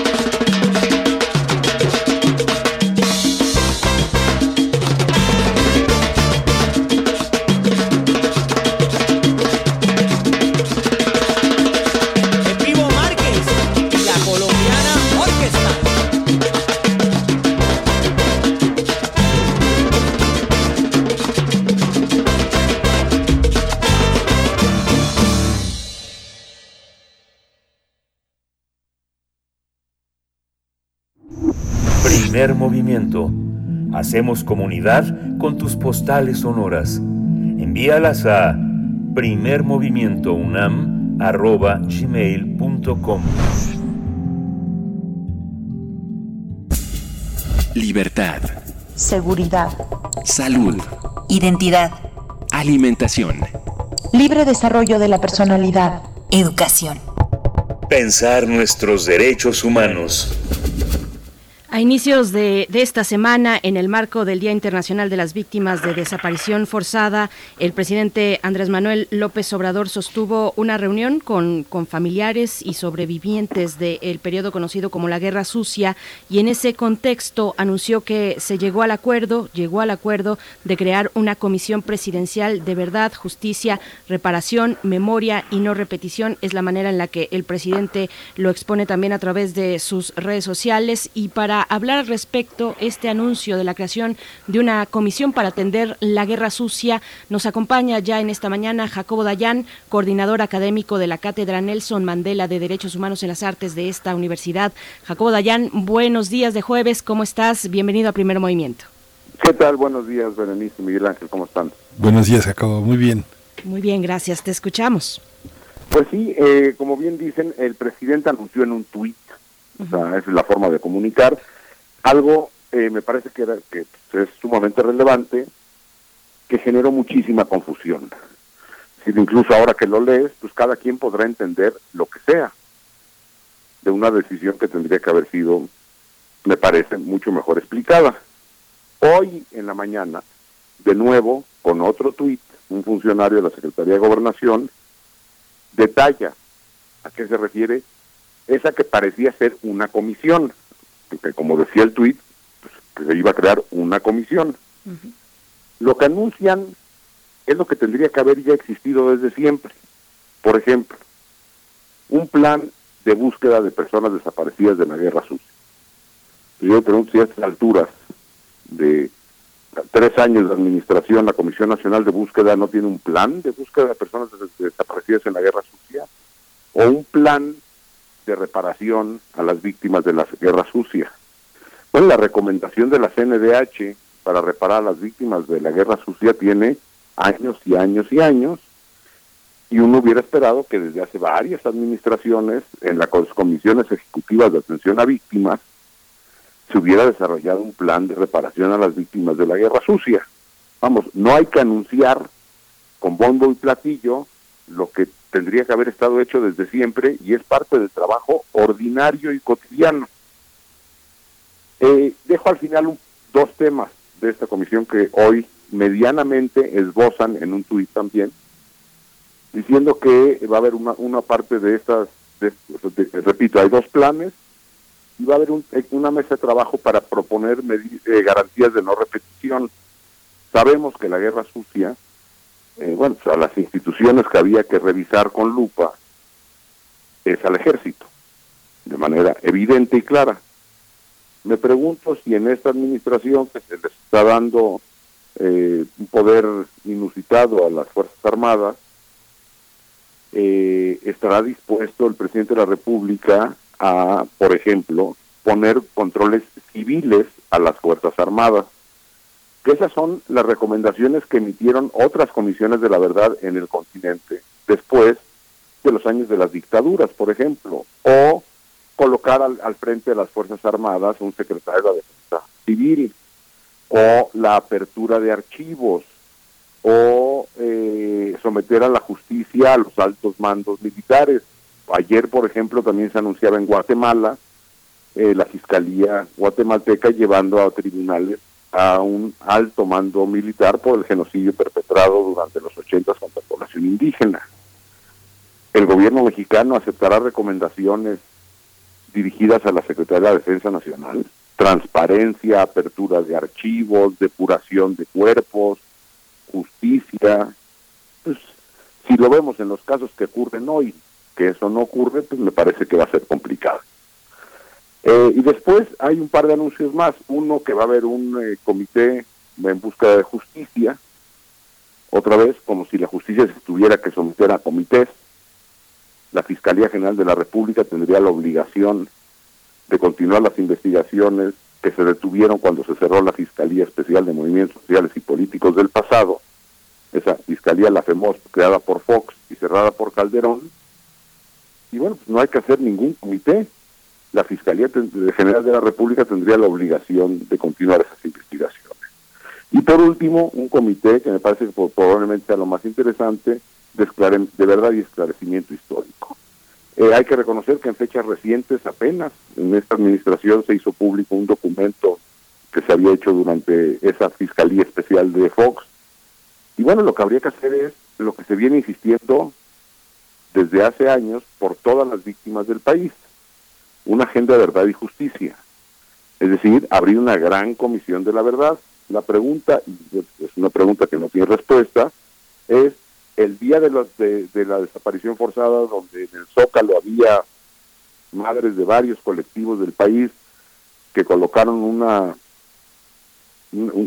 ropa eh, marcando que son más de 90 mil personas desaparecidas, ya más de 91 mil personas desaparecidas en este país, ¿por qué nada más nada más una comisión de la verdad o una comisión de esclarecimiento histórico para la guerra sucia y no para el resto de las víctimas del país? Ahí sí me parece que hay una omisión muy seria.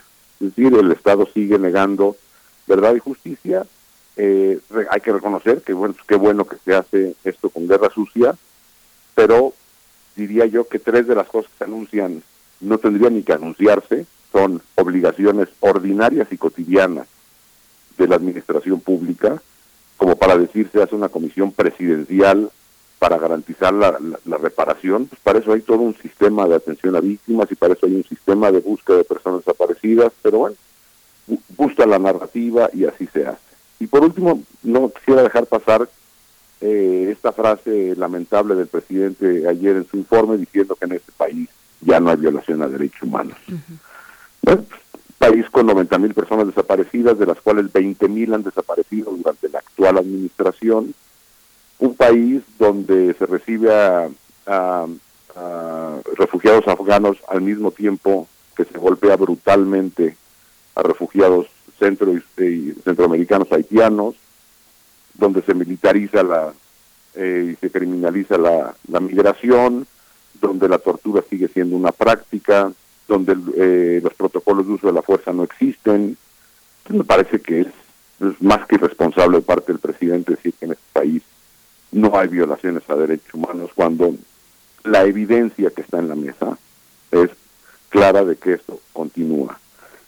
Y esta narrativa de son manzanas podridas, que incluso le dijo el secretario de Gobernación, son dos agentes de migración los que golpearon, se repite cientos y miles de veces. Cada vez que hay un hecho de esto, dicen que son dos de acá, tres de allá, cuatro marinos en Nuevo Laredo, cinco policías en no sé dónde, cuando lo que está podrido es el sistema, no las manzanas.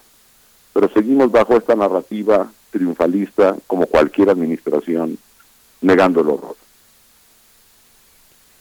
Jacobo, eh, eh, Dayan, bueno, Miguel Ángel Quemay, no sé si quieras preguntar, pero yo te pregunto a ti, Jacobo, a propósito de todo esto, eh, de, los mecanismos y de las instituciones con las que ya se cuenta y que ya están ahí echadas a andar con todas sus vicisitudes y lo que quieras comentarnos, ¿cómo está a propósito de todo esto la CEAP? Pues la CEAP sigue sin tener, perdón Miguel Ángel. No, no, no, no, sigue adelante, adelante Jacobo. No, pues la, la CEAP sigue sin tener titular desde hace año y fracción pues nada más ahí está la preocupación de esta administración por el sistema de atención a víctimas. No tiene titular la Comisión Ejecutiva de Atención a Víctimas desde hace más de un año. No tiene fideicomiso, es decir, el fondo de víctimas, el fondo de atención para reparación integral a víctimas, fue uno de los tantos fideicomisos que desaparecieron, como el, de, el del mecanismo de protección a periodistas y defensores y después el presidente se queja de que no funciona el mecanismo cuando no tiene ni siquiera dinero. Y habían dicho que las reparaciones iban a salir directamente de Hacienda, pues, cosa que no ha ocurrido. Cada, cada víctima tiene ahora que hacer trámites cada vez más largos y cada vez con menos resultados. Y, y no hay un plan serio de, de reparación integral. Lo que sigue habiendo son medidas de asistencia y ayuda, cada vez menores porque no hay dinero, en un sistema descabezado desde hace más de un año. Es que parece que lo que ya es ganancia es que no crezca, ¿no? Que no crezca de una manera tan eh, irreparable como la que eh, se recibió en, en estos últimos años, ¿no? que fue una, una, una enormidad de casos que pues parecería imposible de cumplir. Algún abogado hacía este un conteo de estos conteos estadísticos fantasiosos que se necesitarían más o menos unos 170 años para sacar los expedientes, ¿no? Por eso mismo Miguel Ángel tiene toda la razón, no sé quién sea ese abogado, pero tiene toda la razón. Por eso mismo, países que transitan por procesos de violencia masiva como nuestro país y con una impunidad enorme o absoluta como nuestro país, cambian la lógica del abordaje y en lugar de investigar casos, investigan fenómenos. Ya habíamos comentado en este aquí mismo, por ejemplo, el caso de la JEP, de la Jurisdicción Especial para la Paz de Colombia, donde en una sola investigación asignaron responsabilidad a la cúpula de las, de las FARC por crímenes de lesa humanidad y crímenes de guerra por 31 mil o 21 mil, perdón, secuestros. Es decir, una investigación, 21 mil secuestros. Ahora están cerrando otra investigación ahí mismo en Colombia de seis, un poco más de 6 mil ejecuciones por parte de grupos paramilitares vinculados a las Fuerzas Armadas, es decir, lo que se conoce como falsos positivos, en una investigación, una investigación 21 mil casos, una investigación 6 mil casos. Pero la Fiscalía General de la República sigue prefiriendo hacer 21 mil investigaciones que, como bien dice este abogado, no van a acabar. Es humanamente imposible. Necesitamos cambiar la lógica, la lógica del fenómeno, a la lógica de los crímenes contra la humanidad y no a la lógica del caso acá. Son esas las que mencionas, por ejemplo, en el caso de Colombia, eh, acciones tal vez inscritas en procesos distintos que, que ahora podríamos llamar como justicia transicional eh, eh, va, va por ahí y, bueno hay que seguir insistiendo en esos en esos elementos y en eso la necesidad de esos procesos. Jacobo Dayan sí se conoce como justicia transicional pero bueno si, el, el, presidente se comprometió y decidió luego no implementarlo si decide no implementarlo, de igual manera la Fiscalía General de la República, no se necesitan mecanismos de justicia transicional para abordar fenómenos.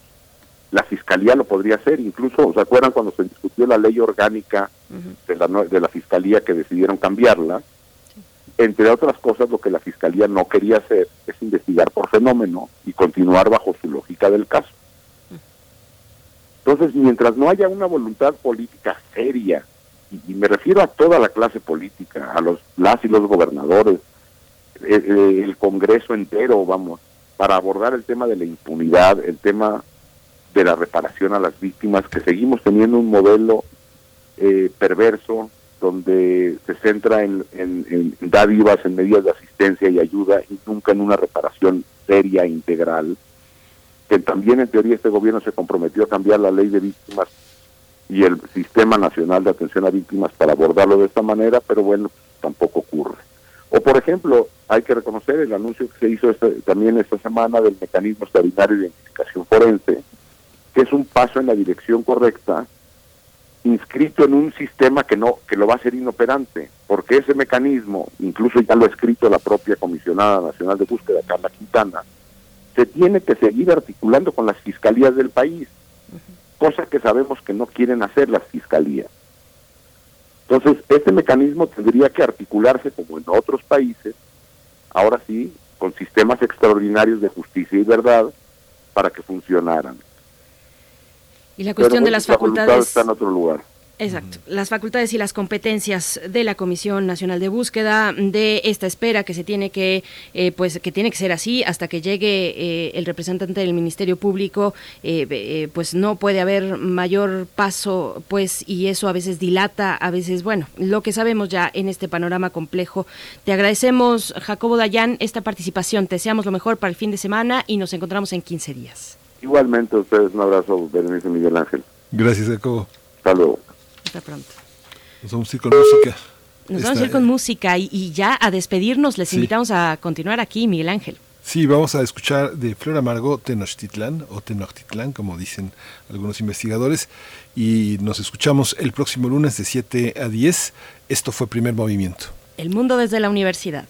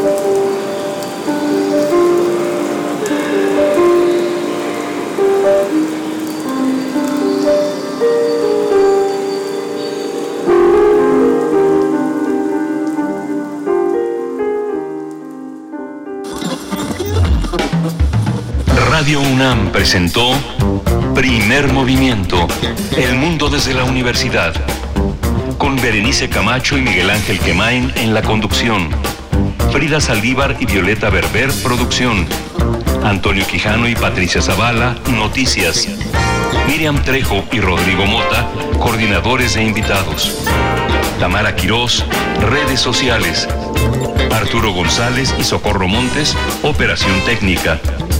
Servicio Social, Cecilia Esquivel y Roberto Rebollo. Locución, Tessa Uribe y Juan Stack. Quédate en sintonía con Radio UNAM. Experiencia sonora.